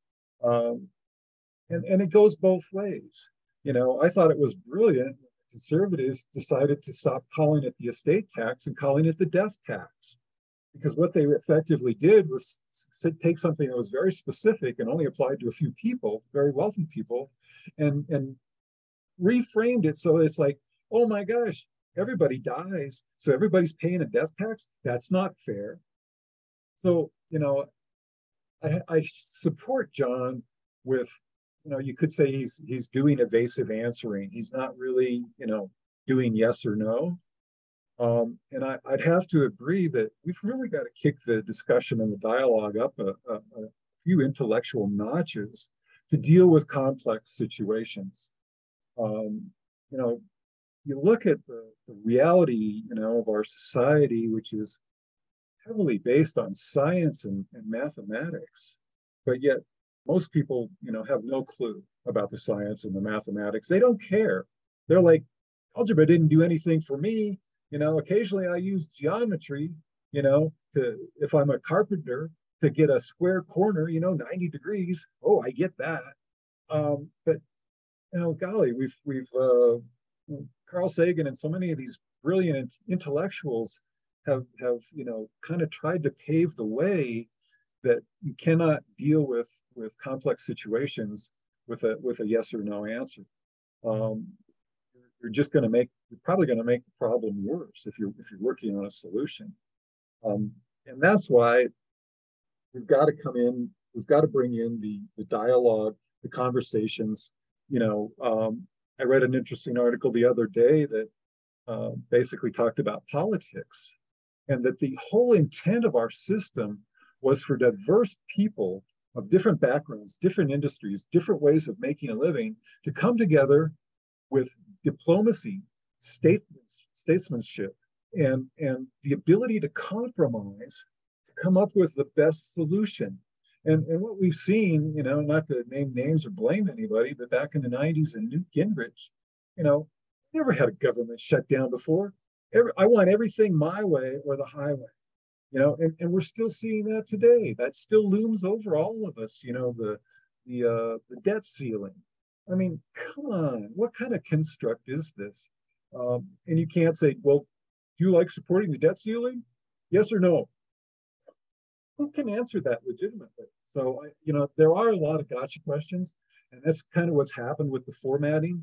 So from a digital marketing standpoint, what I'm trying to help Jon with, and you know, like uh, his vision page, there's a lot of there's a lot of bullet points and everything. We're we're building out those to individual pages where you know ultimately we're going to have we're going to share where Jon is now. But you know, the amazing thing about about being an intellectual and and uh, well, maybe not an intellectual, but being a liberal, one of the one of the attributes of being a, a liberal is being able to change your mind when better information comes along, rather than the old conservative stay the course, resist change, blah, blah, blah. We're in a point at this point uh, of the of humanity where if, if you know we don't get our act together, it's game over. I mean, we're hitting, we're coming up, you know, with environmental tipping points that, that are catastrophic. There, it's it's there's you know, it's the point of no return. And and I know people are like, oh, you know, all this drama and blah blah blah. But as an environmental activist for over 40 years, it's it's really frustrating to know the math and science and that two plus two always equals four. You know, and and this and this injection of alternative facts. Really, two plus two will never equal five. Never, not in reality. But in these in these conjured up you know separate realities that, that are being forced upon us by the media and everything else. And and people in isolation coming out of a pandemic where they're they're lonely they're confused they're alone they they don't feel like they have equal rights and justice You know, um, all of these things are coming together right now at, at this point in time, and and I think we can do more harm than good with with a, yes or no answers. They've got to be qualified, intelligent answers hopefully ultimately lead to a solution. You know, we know we've got centralized control systems that have been put in place specifically, you know, to rig the system. And, and we've got to dismantle those. Or as I said previously, we've got to design a system, an alternative system that works better for everybody. And, you know, like they say, if you build it, they'll come. And that's what Jon and I and, and everybody else in the campaign hope to do is to try to inspire people to communicate, you know, put down your stereotype that I'm a I'm this or that, you know. Look up in the dictionary what cognitive dissonance means, you know, with all this identity stuff that we've got going on now and, and why it's so painful, you know, to change your mind about something and go, you know what, you were right all along. And I don't know why I went down that path, but I did. But thank you for the kindness and the consideration and the time you've given me to explain it and bring me around. You can't accomplish those things with, you know, yes or no. Yes. Um, this if this forum really tries to get to nuances and stuff, but um, I know with I know with the political cycles and stuff coming around, um, those those the questioning is definitely different. I mean, I feel like Jon and I we've had conversations to where we've talked more like on on a human to human level, and it's not me like interviewing a politician like that. But I think it is important. I don't I don't see these things as really yes or no's, but but I think it's important to clarify positions. And I think qualified immunity isn't that. I don't know. It, it, maybe that's where my positionality comes into that. It's just as a Black American and um, seeing people that look like me constantly um, abused. And it's not just the television. That's just what they show on television that's happening. This is happening to white Americans and everybody. I mean, I don't think that people have a good feeling when it comes to policing. I'm not talking about the police in the mall or the police that are there when you're at the bar during the fight. I'm talking about when you're there in your backyard having a good time and people smell marijuana and people just absolutely absolutely go ballistic because of what zip code you're in. That's the kind of stuff that's happening. And it's it's very contradictory to people, especially when you see the dispensaries are opening across the country. But then you say to yourself, okay, well, why come people like me aren't getting the benefit of that when we're the ones that are condemned most when it comes to that condemnation? Um, those are the kinds of conflicts that Black people have, a lot of Black people have when it comes to just simple police. And we don't have the same experience with police as other people. We just don't. Um, and I know that that goes into socioeconomics too because a lot of white communities have problems with police in their areas. And it's a class struggle. I completely agree with that. But people don't seem to be lining those two together, regardless of it being white people or black people or poor people or whatever. The police are protecting the protected class, which is the 1%. And I can see that correlation. And it seems like your campaign can see that correlation too but the immunity thing is put into context. I'm asking that question within the context of what we already know about the system, the corrupt system that we've talked about. So that's why I think people are wanting a yes or no to sort of get an affirmation as to where the campaign is when it comes to legalizing cannabis, ending qualified immunity, ending wars and stuff. I, I don't think it has to be like a yes, no, like a simple question, but it mm-hmm. but there needs to be some sort of an explanation that leads to a yes and no. And, and maybe that it, maybe I am simplifying it by saying that it is a yes no to begin with. But I don't think qualified immunity is that hard. I think that's a yes no question, at least from my vantage point, because that does go into the defund the police situation. And you don't even have to call it to fund the police because when you end the qualified immunity, that is a step leading into okay, well, people are not going to be wanting to be police as much, maybe especially these quote unquote bad apples, they're not going to be wanting to join the police academies if they know that there are consequences behind their bad behavior. So of course not. It is de-incentivizing people becoming police. So if you want to be a cop, if you want to be a, a, a responsible cop, then you know that that's in place. Okay, maybe I'll do it, but you already know what's up front. I agree with you, uh, and and I do get your point. Um, so I would say the answer to all your questions is yes, but it's a qualified yes.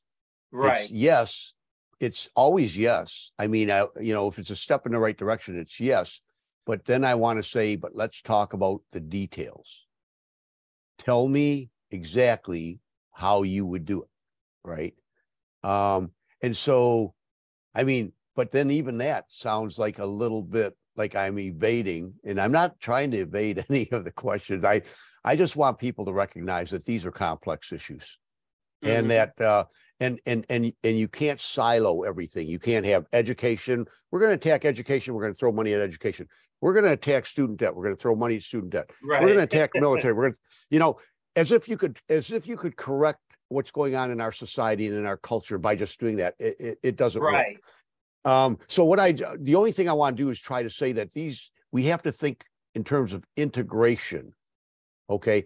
In the computer industry, uh, back in the 80s, they had what they called best of breed software packages.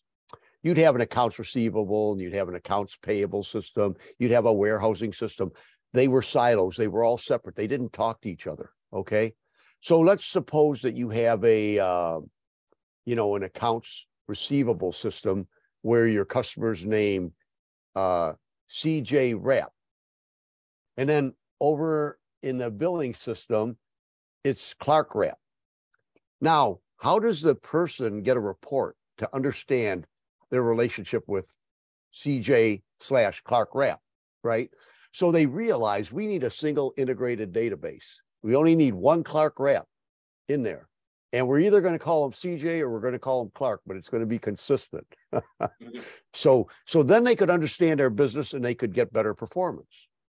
So that's the approach when it comes to government and government services. Uh, and, and it's why we need to redesign and integrate these services. So I would re, restructure the entire social service network around it all has to come to human health and development for our children, our families, communities, all the rest, right? And and so we have people who are capable of doing this. When the when the when the Secretary of Transportation isn't communicating with the Secretary of Education because they're connected. How do these kids get to the schools? How do they get to the right schools at the right time? See, even those connect right? And what about that child's health? Director of Health and Human Services, he's got to be involved in that conversation.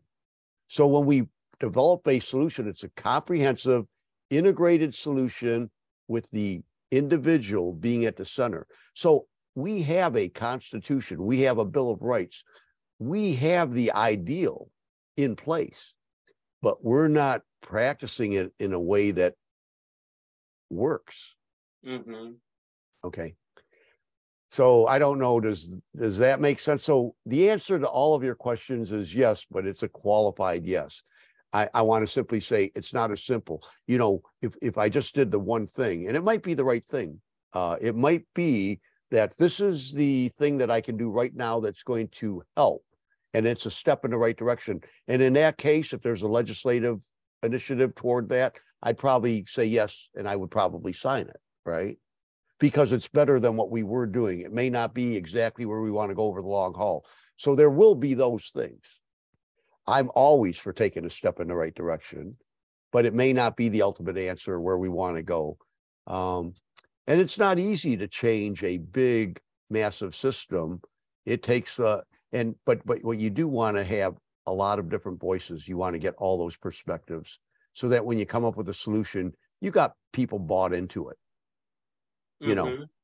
know um, if, if if i create a solution and only half the population's bought into it you can see how that's going to end up with tension in the society and that's going to be destructive. All those tensions we have to work in ways that we can cooperate and collaborate. So it takes a lot of discussion to get people to buy in.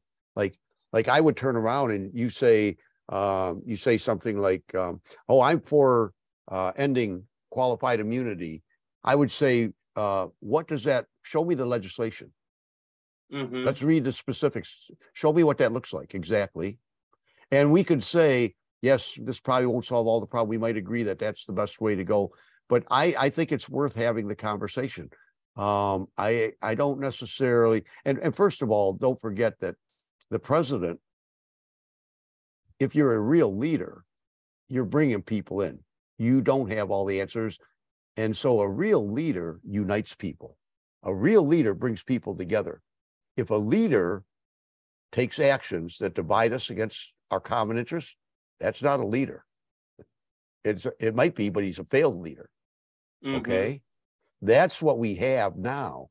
See, if if Biden does something, you know, even if it's a good next step, just because he's, you know, if he divides the nation and people are fighting each other in the streets over it, is that a win? Wouldn't it be better to take a little longer and have the discussion, make sure we bring people together? Isn't that what leaders actually are supposed to do? You're the head of your family. What is it like in your family when they're divided against each other? Working against their your common family interests. You know that doesn't work. You could step down with the iron fist and say, I'm the dad, I'm bringing the money, it's going to be my way or the highway. You go to your room, you go to your room. You could run your family like that. But, you know, that's not teaching your children how to think. That's teaching them how to take orders, how to obey. And you know, because you're an educated guy, that what we really want to do is get people engaged and teach our children how to think, how to think rationally, how to think critically. So, so that that requires big, open, public conversation. It requires transparency in government. Everybody says they want a transparent government. Listen, if there's somebody in the world doing something or in the government, I would celebrate people that ex- that that come forward and say, "Here's some somebody in our agency not doing the right thing and exposing it." I would celebrate that. I would set up a system where we would have an investigative unit to go down and, and check it out and verify it. But I would encourage whistleblowers, not punish them. Currently, whether that's a Republican or a Democrat, Julian Assange through both administrations, so going all the way back to Obama, three different administrations, he's still in jail. For for what? For telling the truth. Mhm. Whoa. When the truth is a punishable event and a truth teller is punished rather than the people that committed the crime he exposed, Mhm. you know you've got a corrupt system, right? And so this is why the process is so important, bringing people in, being open and exclusive. If if somebody is giving you a yes or no simple answer, you're just checking off a box. Yeah, that may work for some people because I understand the uh, uh, American people are stressed; they don't have time to look at the details, right? But this is where everybody can do something, no matter how little it is. You might say, Jon, I'll sign up for your ballot access coalition. I think it's a good plan, but I don't have the time. What I will do is when the ballot is released in my state to get you on a ballot, I'll sign it. That may be the extent of what they can do. Mhm. Some people may say, I can't contribute anything to your campaign to help you get the message out. I don't have the resource. I can barely put food on the table, or maybe it's even worse for them, right? But other people, yeah, I've got the resources and money. I'm willing to contribute, right? I only take contributions from individuals. So the my campaign is completely different from what you get out of the two major parties and even out of the third parties. Uh, I don't have any conflict with any internal party. I'm not a part of a tribe. Mhm. The only tribe I'm a part of is the tribe called humanity. The tribe called, and you can, boil- I'm an American, right? So it isn't, if I thought America first was the answer, I would be saying it. I think it's humanity first. We have to take care of one another here at home. That's true, but we can't do it at the expense of other people Mhm. right? Because ultimately that's going to come back. And you know, if you've ever lived in a community and let's say you have a neighbor that is just, you know, he's uh, uh, not well educated, maybe he's ignorant, maybe he's destructive, how that impacts your life, having a neighbor that way, right? So we really have to learn how to cooperate and collaborate at all levels. And that's and that's changing the culture, and that's what leaders are are good leaders are are all about. Bringing people together, helping to educate, helping to smooth out the rough edges, the dysfunction and the, and the tension. You want to reduce the tension. People that are anxious and tense can't think straight. I, I was going to ask um CJ and yourself, like, if you all had any departing words, like for my audience, like if there's like a message that you want my audience to kind of, you know, uh, get, I guess, resonate in their minds before we um, end the conversation, and what would be the quickest, most direct way for an audience member or listener if they had a question for you or they wanted to keep in touch with you? How would they do that?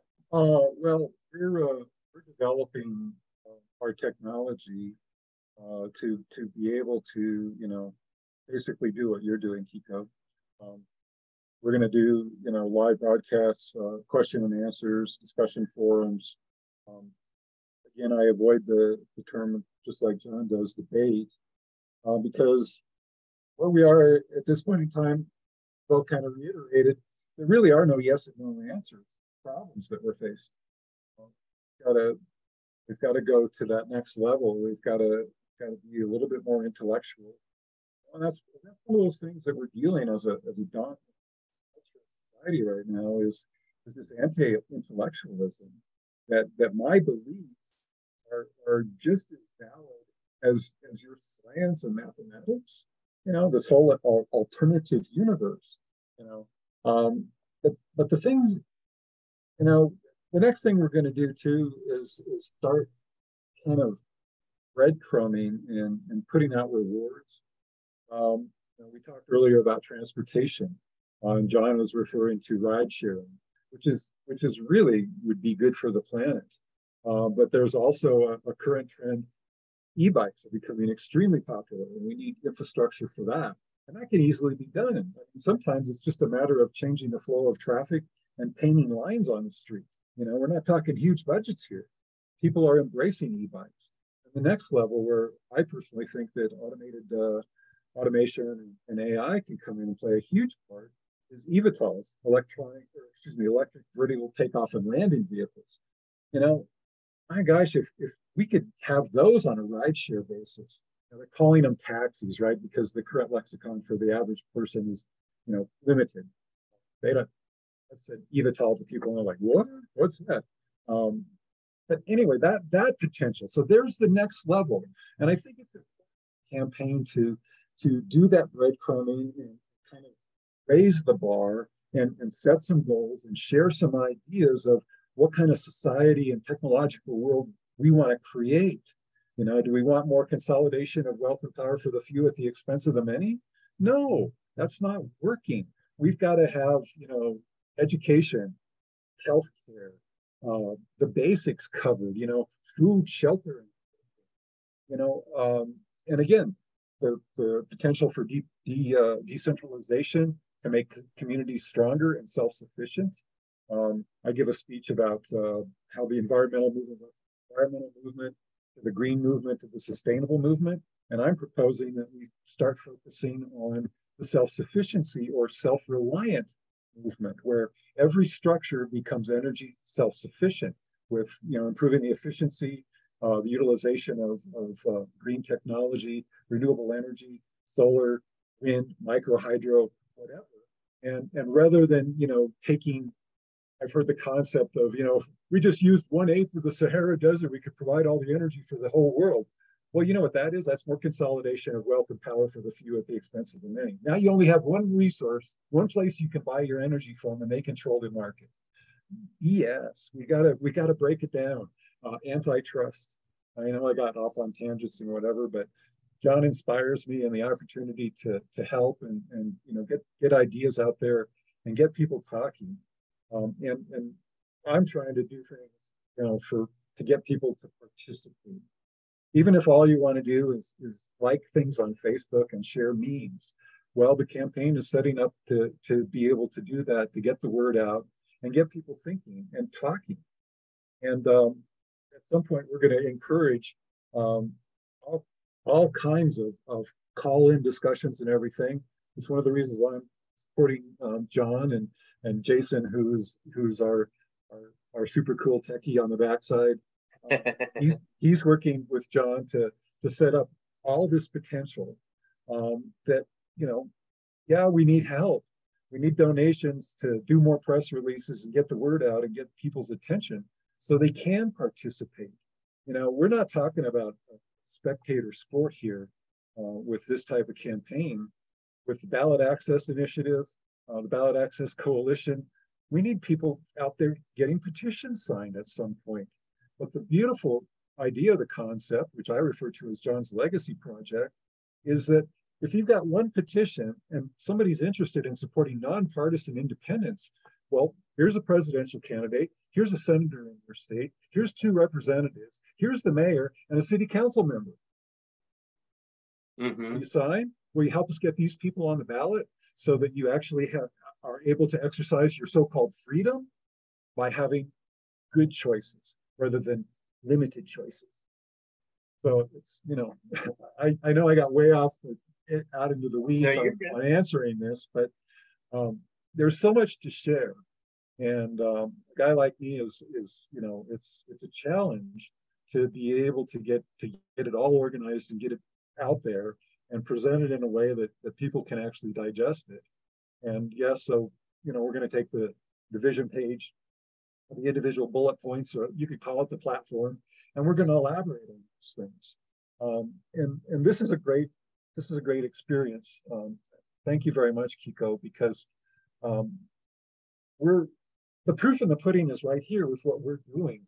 We're, we're three human beings with different perspectives, different life experience, but yet here we are talking and sharing and and we have far more in common than we have differences you know and that's that's really the essence of this campaign is to is to unite people you know let's talk about the things that that we all have in common rather than that one weird little thing that you know is our the burr under our saddle today you know what's what's the burr going to be tomorrow you know you got all kinds of focus groups and, and uh, think tanks working on that. Believe me, right now as we speak. and and you know, my goal or what would really make me happy is when we get on the radar that they actually have to respond to what we're trying to do and what we're saying. Um, and, and that is the disruption. You know, and a lot of times people think disrupt being disruptive is bad and negative. But you know what? sometimes it takes that one guy, and, you know, I have a photographic memory, and what popped into my mind was there's this black and white image of, of all these people giving the Sieg Heil, you know, in, in, uh, in Nazi Germany.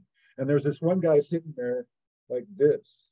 and, and the caption in the meme is, be this guy, you know, be that one guy. And what we hope to do is, is open up a forum for people to be engaged and to participate and have it run in such a way that it's okay to disagree, but you know, you still have to be civil. You still have to be kind. You know, do you want to start yelling at somebody and using profanity? No, we're not going to tolerate that anymore. Um, that is that's negative disruption. Um, so it's it's uh, it's quite literally throwing throwing water on the fire. In some cases, is what we want to do. And that's that's a form of disruption too. You just you just disrupted the burning process okay? So over here we might be starting fires and over here we might be you know getting the fire hoses out. Yeah but that that's the beauty of the campaign. And the only way we can really be effective is with participation at any level every level that, that people want to do you know do we want huge donors are we going to develop a PAC no and and bernie proved that you don't need to do that. You know, seven dollars. You have seven dollars. You know, it's it's kind of like the old hippies and the panhandlers. You know, spare change, man. you know, and uh, but I think we can take it and we can we can leverage the the support and participation and and the style and I would say it all boils down to leadership by example. Um, and that's another reason why I'm with Jon's campaign is he's demonstrated to me that he's got the, a huge potential for people to participate because he leaves that door open. You know, the the definitive uh, two-party system, you know, the yes or no, the planks and everything else. I think it all it all feeds into the the control and, and the manipulation of the population, the masses, you know, um, all the distractions, the class war, this, that, everything else. Watch this hand over here while this hand takes your pocket. Know, we got to get away from that system. Um, just, you know, and again, it's it's uh, it's leadership by example, um, and and following through, and and and communication. Communication is super critical, and, obviously that's one of the areas that that falls into my responsibility. Uh, the websites are a good start. What we're going to do with social media is a good start, um, and I think the next the next stage, where you know I don't know what Jon's capability will be. I mean, theoretically, we're going to set up a system that Jon could be available every night, you know, from six to seven, and maybe we'll develop a booking, you know, registration deal where uh, we have people apply, you know, which I don't like filters. You know, it sounds like a form of censorship, and you know, we're going to pick and choose. Uh, I don't think so. We don't have the sophisticated technology to, you know, do the socioeconomic crap that, that Google can and Facebook can, you hmm. know. and, and I wouldn't ask them for their help because more than likely it's going to be tainted data anyway, manipulated data. But that's our goal. That's the next level, the next stage of the campaign is to actually get actually get participation. Um, and and at the at the grassroots level, this is a grassroots campaign. Uh, the, the communication and technology capabilities are out there. They just have to be used. And, and the biggest part of that usership is people willing to participate. Um, even if it's only once, you know, come online when we get things going and ask Jon a question. And and what an amazing thing, how historical at some point to be able to look back and say, I asked Jon that question, and I'm a part of the movement, and I've made a contribution. I've made a positive contribution to society, my community, and my family specifically, because the information has been presented in such a way that it makes sense. It's not just a simple yes or no.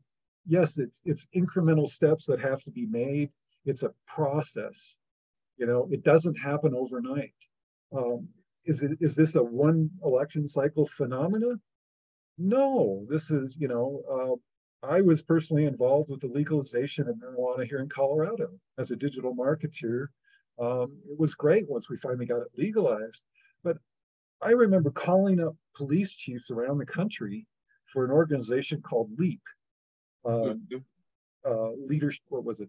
Leader Law Enforcement Against Prohibition. And um, some of the responses were amazing. These guys, you know, the commonality, just by by having a conversation and out of the blue and being able to get through, because I've, I've done digital marketing and marketeer, right? I know how to get past the gatekeepers. And talking with some of these guys, I'm not going to name names or locations, but they said, you know, it's pathetic the amount of time we spend this on this petty petty marijuana stuff, busting kids when there's people out there, you know, committing robbery, rape, murder, theft, white collar crime. I mean, we can't touch. I that's part of this the way the system's set up. We can't touch white collar crime because the way the system works, it's like, oh, look at those little people down there. We got to get those little people. They're the real problem. It's it's the guys in suits and ties that are that are, you know, and they have no accountability. And again, it's back around to qualified immunity. What you're really talking about is accountability, and that is is equal rights and justice right there. Equal accountability is equal rights and justice. And and yes, do the police have equal rights and justice? Hell no, they've got an unfair advantage. Um, do the does the media and the two-party system is that is that equal rights and justice? Hell no, it's a rigged system to consolidate wealth and power for the few at the expense of the many and maintain that and make it worse. You know, let's bring authoritarianism authoritarianism into it. You know, it's uh, Christian nationalism. You know, there's only one religion that you can have. You know, the books. Look at what they're doing with books. You know, rather than teaching critical thinking, let's just remove what we don't agree with. You know, they say, oh, we're anti censorship. Well, what are you going to do next? Burn those books that you confiscated? Um, you know, and we've got to get people talking about this and, and participating. And uh, something about one-on-one. You know, yes, I know technology is, but you and I and Jon having a, a, an amazing conversation right here that other people can listen into. In fact, I know that you got an ability for anybody out there if they wanted to, they could notify you and you could let them in and, and they could ask Jon a question. That's where we want to go with it, rather than you know campaign rallies. Um, right. We're going to use we're right. going to use you know and and throwing the crowd red meat. You know, oh, we don't like this person and because of this and that and you know all that negative energy have you ever noticed that most campaign rallies it, it's it's so much negativity it's straw man you know and we're going to do this to them and uh, you know uh, all the all the terminology that has come into our, our lexicon and our our vocabulary in the past few years alternative facts they reframed yeah. lying that's what they did. They reframed telling lies. Well, we have alternative facts. No, we have lies because we don't agree with reality. Well, you know, there is one big part of this that we didn't cover, and uh, um, I alluded to it a little bit, but uh, you know, first of all, I mean, Kiko, I'd like to thank you very much for providing a platform. Um, and I've watched some of your other videos that you do. I, I I think what you're doing is a real public service, to be honest with you, you and a lot of other people who engage in uh, in these podcasts. Uh, but uh, in our campaign, we don't uh, we don't want to blame individuals for the problem because one of the big things that we um, like to impress on others who do blame people. Uh, Warren Buffett happens to be very successful in the capitalist system. He does what the system demands and he made he's made a lot of money. He's very good at it. I don't view him as a bad guy. I don't want to um, blame him. I'd actually like to engage with him and bring him in and talk about new alternatives and new solutions. I think he's a brilliant guy in many many ways right? So it, it doesn't work when you start blaming other people. Uh, you need to engage everybody and you need to bring them in to to solve the problems that we have. Uh, so we all operate within the context of a system and we do things that we have to do to survive. And I talked uh, a little bit, alluded to it when we talked about the military, and they have to build bombs. We they have to go to war and blow up bombs so that they can build more and keep us employed. So it makes no sense in the context of a system to blame these individual people. They have to operate, they have to survive, and they're doing their best. So uh, I guess my parting words is uh, you know, let's come together. Let's stop blaming one another. Let's engage and talk, uh, much like Clark said. Um, the, the blame game is destructive. It doesn't do any good and it doesn't solve any problems. And there's way too much of that going on uh, across the spectrum, across the political spectrum, and even within communities and families. Let's start uh, learning how to communicate effectively, talk to one another. Let's start loving one another. We deserve to love one another. We're all worthy. Every one of us is worthy. And so um, I guess th- I'd like to maybe end with that, um, if you don't mind. Beautiful people. I hope you all enjoyed this conversation with Jon Stasevich and CJ Rapp and Jason Pages in the background, but they're all on the team too. Um, I appreciate you all coming on the forum, and um, I just want to give my listeners an, um, a heads up I'm going to drop some names that are going to be in the forum within the next month and two months.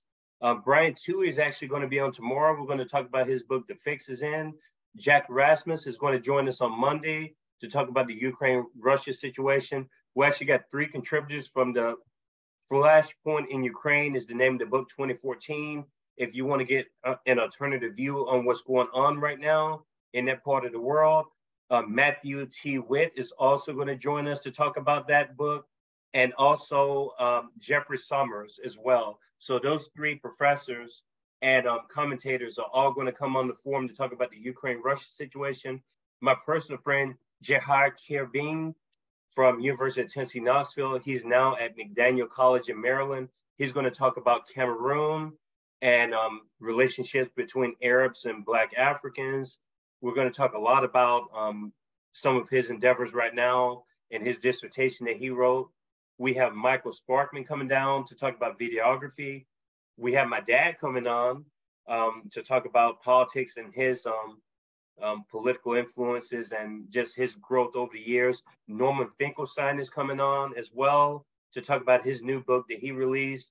Dawn Duke, my dissertation director, is coming on with three other people to discuss her new book that just got released in January. So we have a ton of people on the forum coming on. Uh, some people are known, some lesser known. But regardless, we're going to have more great conversations down the road. And Jon, CJ, and Jason, I appreciate you all again coming onto the forum. And something tells me I'm going to see y'all relatively soon. So we'll just keep the audience guessing into what that possibility could be. So regardless, beautiful people have a great afternoon. And I hope y'all enjoy the rest of your days. Cheers. Thank you.